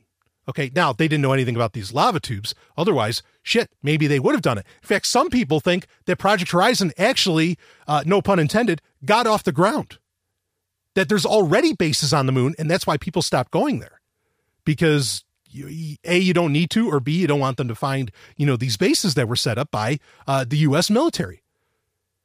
Okay but this whole project horizon i mean it was just a few years ago that a lot of i mean people had already were talking about it before but a lot of the the papers about it were declassified only in the past few years about project horizon. Um, i mean and they've got you know the big secret stamp on them too. I mean this was this was serious business because one of the first things that they were talking about doing with Project Horizon, again, we're talking about in the 1960s here, one of the first things that they were talking about doing was um, you know, like setting up uh, nuclear, uh, you know, nuclear facilities. And I don't mean yes, they were going to set, they were going to use nuclear power as the power plant on the moon. All right, but they were setting up nuclear weapons facilities to be able to launch at the Earth. So I, I mean, it, it's it's fascinating to look into. I mean, and it was a really, really well drawn out plan. Like you, all right, first we start off with 20, 25 people, um, you know, that that end up going there, and and then you know they'll they'll start setting up, uh, you know, some of these uh, some of these buildings, you know, these different sustainable colonies uh, that maybe you know that get oxygen working in such a way to where it's uh, maybe to a degree uh, recyclable along with water and all this different you know they, would have this very simple team that would do it um, and like you know 1964 was supposed to be the start date for this. Now some people think that the you know the apollo missions were really just a vanguard to see okay how probable is it to you know even set up a base on the moon? Um, and well you know i mean i there's there's not really any evidence for that. it, it's not really discussed in Project Horizon that that's what they were doing at all. Uh, I mean, you could say maybe there's a Project Horizon two that we don't know about, and and and that's what you know that's what's happening, uh, and, and you know that the Apollo missions would would somehow be a part of that, but. Yeah, I mean that you know we're getting into heavy realms of speculation, which I don't mind running to, but that's what they are. Let's be clear about that. So Project Horizon was was a real thing, um, and again, a lot of people thought that oh yeah they they already did this. Uh, it, in fact it even speaks to alternative 3 which is something we've talked about uh, in the oh, probably the past year on sovereign tech which was another theory that actually a russian a joint russian and us uh, team you know astronauts and cosmonauts went to mars and set up a base there in 1969 which is interesting because project horizon's timeline which alternative 3 nobody you know like the evidence is scant. There's not like you know government documents or anything, at least none that have been declassified, I guess, uh, you know, or known or that are known of, um, out there for it. But with Project Horizon, the interesting thing is, is that the plan started in 64, it was supposed to start in 64, and it had a five year timeline to where finally everything was getting set up and completed by 1969, the same date that was claimed by Alternative 3 that the Mars base was actually set up. Some people want to go wild with their speculation and say, well, maybe Project Horizon used the moon as a fill in word for Mars. But then, you know, what what exact what launches went to Mars? How did all that happen? You know, I mean, like, yeah, you run into all kinds of problems with all of these theories. Okay, but I just find it interesting that now, you know, with the finding of these lava tubes, that now there's a lot of talk about, hey, actually, well, this, you know, this reignites uh, really the potential of inexpensively colonizing the moon uh, when this is so far from from a new idea. I mean, this is something that had real, uh, real push, congressional push behind it, real potential money behind it, um, and the military was going to be all for it. Of course, now, I mean, you know, the UN they had their space treaty in '69 or whatever that said you can't use nukes in space and all this stuff, which you know, how many governments listen to the UN all the time, right? But anyway, whatever. Um, I just I thought that that was interesting. I thought that was an interesting find, but it's something that's really been thought about for a very, very long time, and it kind of stands against the whole fake moon landing. Like, then why would you prep to colonize it? The reviews are in, and Babylon 5's a winner. The New York Daily News says Babylon 5 could make Star Wars look like a walk in the park. The Chicago Sun-Times calls it a welcome addition to the sci-fi universe. Impressive, perfectly scaled for TV, raves the LA Times. And the Kansas City Star says Babylon 5 is one space station you're likely to want to visit frequently. See for yourself what everyone's talking about on Babylon 5. Babylon 5 is available for download on your favorite torrent site. See it now to experience the greatest show in television history Babylon 5.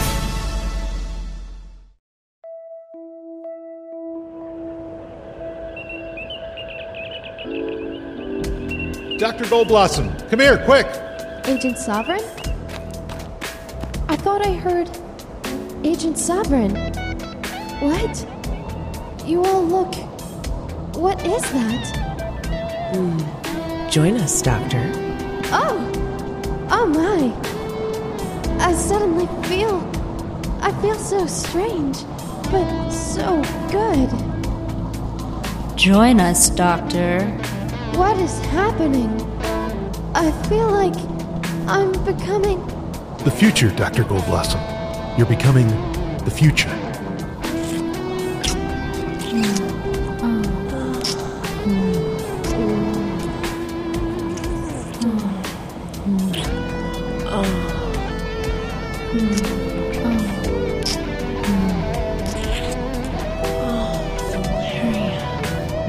Where is Pixel? Dr. Goldblossom. Oh, Stephanie. What is going on? Oh, I see you have finally found the base's transmogrifier. I was hoping that wouldn't take too long, and it's already taking effect. Everything is going according to plan. Oh, Pixel. Come over here with Valeria and I. We want to have some oh. fun. Mm. Coming, oh. ladies. Oh,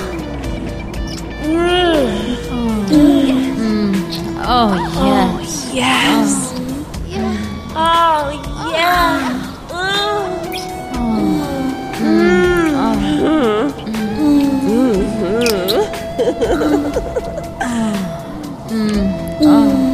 Oh my. Agent Sovereign. Dr. Goldblossom. Oh, yeah.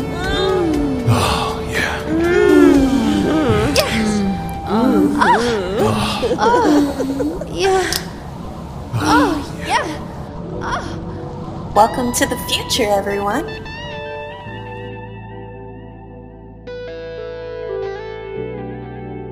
The climax.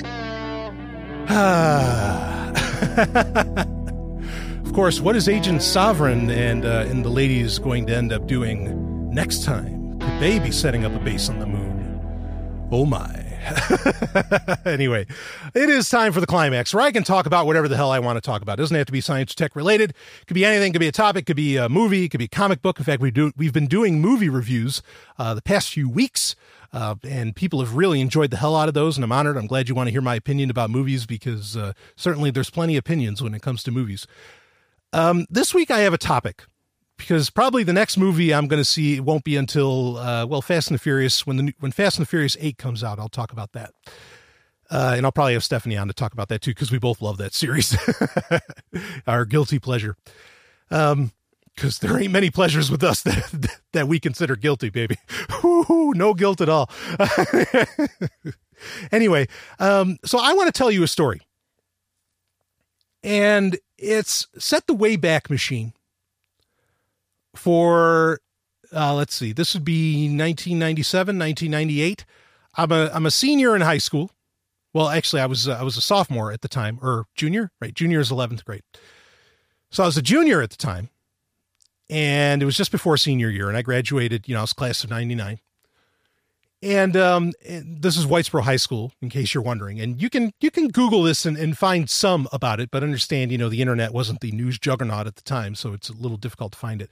Um, i know some people still have the newspapers from this and there was even appearances on the local news. Uh, whitesboro high school is in uh, utica. It's it's by utica new york which is upstate new york a place that i lived for a good while uh, amongst you know obviously other places I've lived uh, in New York and in the world. But um, you know, I I've always been a nerd, and if you know if listening to the show long enough didn't didn't clue you into that, I, I don't know what to do for you.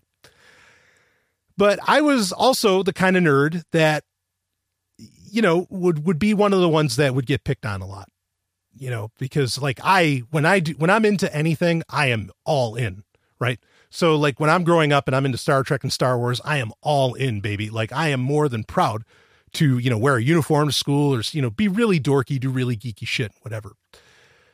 Um, and I mean, granted, like I had some very traumatic ordeals, you know, uh, especially like, you know, before high school, uh, in school that led me to there was a brief moment where I was homeschooled. Uh, I got kicked out of a school. I mean, like I, I, had out of a Christian school. I had, I had a bunch of you know I had a lot of different issues. Uh, you know back back then. Um, so when I ended up going back to a regular school system, to a public school system uh, like Whitesboro. Well, I mean, it had been a few years, and you know, I was in the Whitesboro public school system previously, and I, uh, you know, at the time I was picked on all the time. You know, I was considered that nerd or whatever.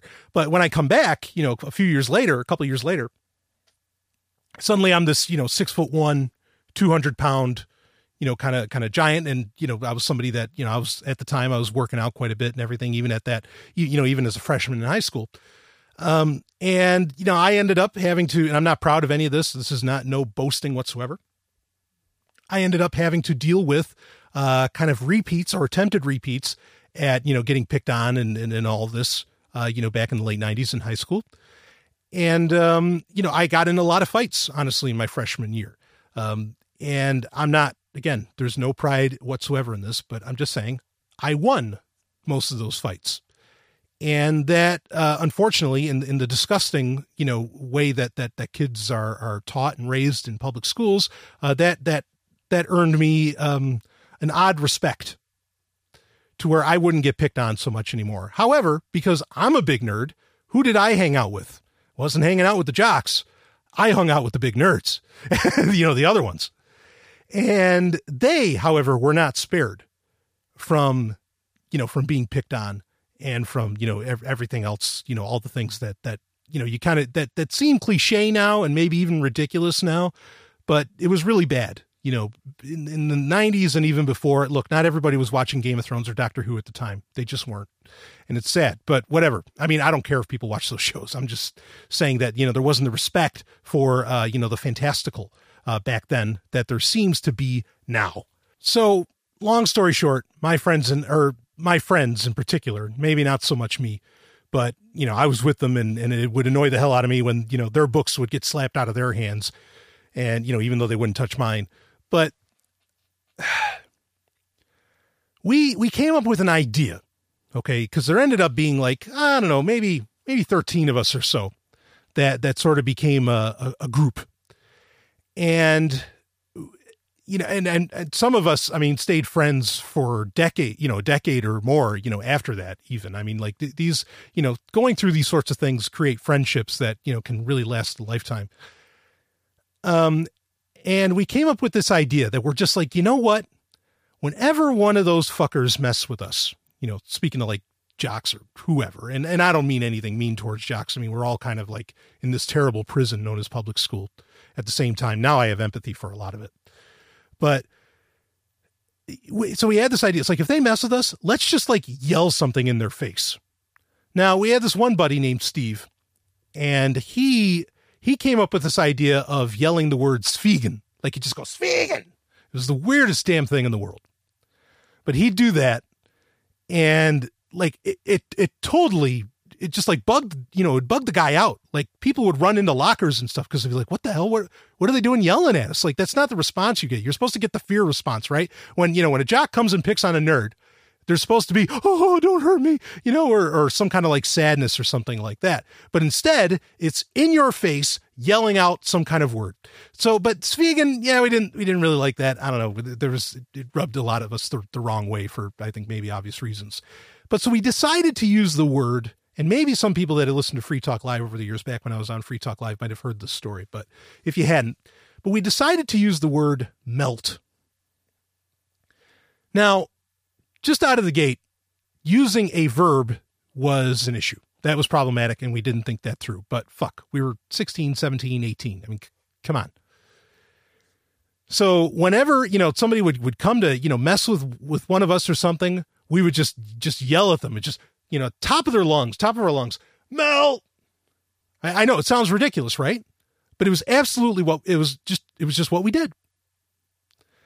And I mean, it would, it would freak them out. It just bugged them out. And, and eventually got to the point to where we would be walking around almost like a gang, you know, in the hallways, right? At school.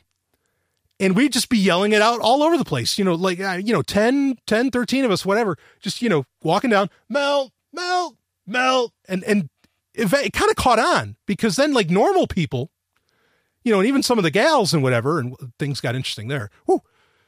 But, you, you know, they'd start saying it back you know, it, with uh, with a bit of adoration. It was the damnedest thing, and it was really all just to like, you know, we just wanted to fuck with the heads. Okay, you know, we didn't want to. I mean, most of these guys literally could not hurt a fly. I mean, their arms they had spaghetti arms, and I mean that with with you know with love. Okay, but I mean they just had twigs for arms. Like you know, they're they're not they're not. Most of them, you know, we're not going to go beating anybody up. They're not going to be able to fight back or anything. So they just they came up with a mental game, and the mental game was is to do something that they positively could not, uh, you know, expect. But somehow, and and unfortunately, maybe it kind of had to do with the fact that the word melt again is a verb; it's an action. It kind of started to freak them out, and you know, I mean, this became a big deal. And in fact, we even came up with this great idea um, in our junior year. So this would have been, I guess, 98. We came up with the idea of 3 3, March 3rd, okay, of 98, was going to be Melt Day. And this was a day where, you know, it's 3 3 because 33 degrees is the, the temperature at which ice melts, right, in Fahrenheit. So that that was the brilliance, and that was going to, you know, we were just we were so happy because we weren't getting picked on anymore. It was like we won, you know. It was it was really something. And you know, we, we were uh, anyway. We did that, and unfortunately, what happened not too long after was um, uh, uh, Columbine and a lot of these other other situations. Now, you know, the Columbine shootings and all that. I mean, like, again, understand, please understand that my friends and myself, I mean, we were just some of the most peaceful people you could ever meet in your life. You know, we're all just nuts about Star Trek and, and whatever else and heavy metal and everything. I mean, you know, really peaceful guys. Um, it didn't help, admittedly, that I was wearing all black as I still do. Uh, and, you know, that was kind of one of the attributes laid out by, um, um, you know, during, during what happened in Columbine and everything yeah, man. So so we did this and like teachers and all these other people like it got really blown out of proportions. People were making t-shirts that said I survived melt day and all this because they thought that we created melt day and we were going to go into the school and do something bad. I mean just not at all. And in fact, we were asked to not show up to school on March 3rd. We were said we were told look just don't just don't be here. Uh, otherwise, there's you know there's going to be some kind of trouble. And so we didn't go, and we all just went bowling, you know, literally, and which is also kind of ironic in hindsight because, of course, you know Michael Moore movies, Michael Moore's movie Bowling for Columbine, kind of weird, but we went bowling because that's just you know something that we we do here and there. I wanted to go roller skating, but whatever, not everybody can roller skate like me, so. um, I'm a championship roller skater, by the way, if you didn't know that. So uh, I mean, it was just, it was the damnedest thing. But it got crazy because suddenly, you know, with the whole melt day thing, and it was just a day where we literally were going to celebrate. We were just going to have a good time. That night, we went to the local Greek restaurant, Symeon's, uh, which is a very classy place you know, and, and it was it was a really good time. I mean, you, you know, every they, they, knew who we were, and and we just you know we we we lived it up like that night very well, you know. And I mean, it was you know us guys, and uh, you know some of us had girlfriends, some of us had multiple girlfriends. I mean, it was it was really it was really quite the quite the event. Um, but you know, the news, the local news was like News Channel Two, News Channel Twenty, and all them. They were saying, oh, that like suddenly they were doing these reports where they said melt st- was an acronym and that it stood for murder every living thing.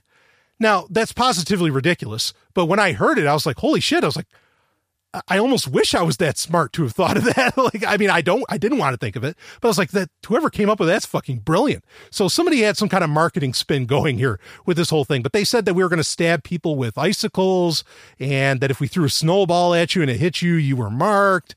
I mean, it was just, it was this just totally blown out of proportions. So, I mean, if you think social media doesn't reflect reality, let me tell you, back in the days when you had the local news, the local news would sensationalize the shit out of things and you got nothing remotely close to reality. Um, and eventually, like that night on the 11 o'clock news on that day, they did talk to a couple of friends. Uh, there was actually um, Rich. I won't, I won't reveal his last name, but Rich H. I'll just put it that way. And then uh, Jim B. Okay, not Jim Beam, uh, but anyway, but Jim B, they were on, uh, they were on that night to kind of talk about it. And I mean, these were, you know, well-respected kids.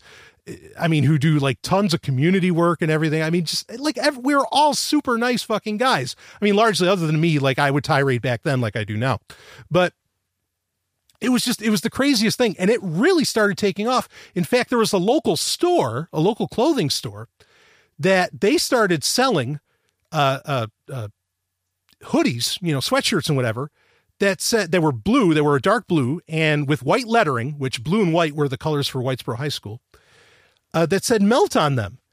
And we, we, you know, in the mall, and we went to them in the mall and said, "Hey, wait a second, you know, th- what, what is this?" It's like, "Did you get this from us? This is our, this is our shit." And they said, "Oh no, no, it's something from Phish." And I have no fucking clue what what the hell they got that from Phish for.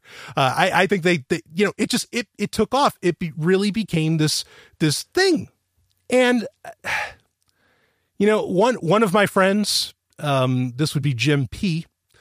He uh, he ended up actually getting expelled because I mean he was kind of a kind of a loose cannon, and you know he just like ran with the whole rebelliousness of it, and the fact that uh, you know the, the, the school principal, Principal Woodcock, that was his real name, Woodcock. Uh, you know that like you know it was kind of us against him and all this. I mean, there was detentions flying around, you know, all all this kind of crap. I mean, it was it was really, really, really insane. We ended up in the newspapers. The newspaper they they came right to us at the bowling alley that day and said, "Hey, you know, what's the deal here with this?" And of course, we you know we laid it out straight, saying, "Look, you know, we're just we're tired of getting picked on, and it just felt good, and we wanted to celebrate the fact that we figured out a way peacefully." To not get picked on anymore, that we didn't have to fight about it, and and you know we could just just live on. You know, it was. It, but you know, you know, I mean, like as as fun a story as, as, that, and thinking back on it, I mean, it was it was really wild. and we did the following year. We um we actually did Melt Day two. Uh, there were people that were scared of um you know of that year. Like we didn't do any. We that the following year we actually did have Melt Day two, uh, but we held it at a local Wendy's, which I could tell you stories about that Wendy's. Uh, we also did a Melt Day three the year after, and we were graduated by then. Uh, we never did like a Melt Day four or five, but I mean like like you know we were almost kind of local celebrities. Like we were called the Melt Kids. And like I remember the next year when the freshman kids came up, they're like, "Hey, you're the Melt Kids," and like people wanted to join up. You know, they're thinking like it's this kind of like this group, you know, this little cult or something. I don't, I don't know. And I mean, it wasn't a fucking cult. but uh, it was just it was a it was a wild time. Um, and you know, just it's just a fun story, uh, you know, to share. Uh, and and also it it just kind of shows that look, you know, the bullshit. I mean, this is why I often compare social media to high school because it feels like high school what happens there you know this person said this and this person said this and oh did you see what that person said blah blah blah. And then everything gets blown out of proportions and all this shit. And you know and and the reality gets lost somewhere in between. And that happens in real life. That happens in high school. You know i, I really think there's nothing remotely like you know i feel so bad for kids that still have to go to high school. I really do.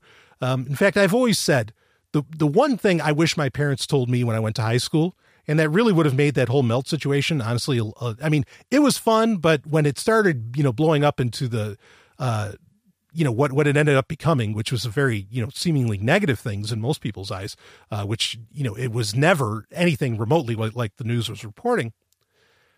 Um you know i i really i wish my parents would have said to me look you never have to see these people again. Not my friends but like all the people you know you can leave town you can or you know i mean like like you can go to you can live somewhere else. You can uh you know you you don't have to go to college with them. You you know you like like these people that picked on you and did all this terrible shit and said all these mean things and did all these mean things you never have to see them again once you graduate. Man if more parents would tell their kids in public school that i think it would just be so much more bearable because then because then you're just looking at the clock like saying yeah this is almost over you know and then i and then i can live on and move on and not have to worry about this. I mean, even kids like in those situations, like reputation becomes everything, and that's kind of what you know got us, uh, you know, even a little scared when suddenly the news was saying that we were going to kill people or something. You know, I mean, we started getting concerned about our reputations and whatever. When look, you know, your reputation in high school is fucking meaningless when you get outside of it. It doesn't mean shit. Just like if you're a big deal on Facebook, you mean nothing in real life. So you know, I, I mean, I, I, guess that's part of why I want to share it. And man, it was such a crazy time. I mean, you you know, you can find out about it. Uh, there, I've seen some links where I think it was like an Ilion newspaper that talked about it, um, and and and you can find that link on Google. But yeah, it was just it was crazy. You know, just a bunch of nerds that got tired of getting picked on, weren't doing anything violent, figured out a peaceful solution, you know, by just doing something absolutely crazy that they could not expect, you know, that, that these, these other kids, uh, you know, just, just didn't know how to handle. And, uh, you know, and we kind of won the day. I mean, it was in a lot of ways, it was really fun. I mean, it was a hell of a ride, you know, I mean, and we kind of i mean we had that reputation whatever and and uh, sadly we kind of changed the system in a bad way because then after that like suddenly the kids had to have um transparent backpacks and everything because they thought we were going to do oh so nuts. You know uh, but i mean but that that just goes to show like adults can be you know crazier than than kids uh, a million to one so many times. So anyway that's my fun little story. I had a good time when i was a teenager. I made sure of it. Despite all the traumas you know that, that get inflicted on uh, you know on kids that get picked on or whatever I, I made sure I still had a good time and tell, you know if you have kids tell them look you can have a good time too peacefully you can have a good time anyway there's my story Woo! i had a good time telling it maybe i could talk more about it on a patreon or something You just I'll see you experienced on the other side Sovryn next week. Tech. Go to sovryntech.com. That's S O V R Y N tech.com and connect with us there. Find links from today's show and catch our podcast feed. Sovryn Tech is copy heart. Copying art is an act of love, and love is not subject to law. So please share the show however you like. Welcome to the evolution.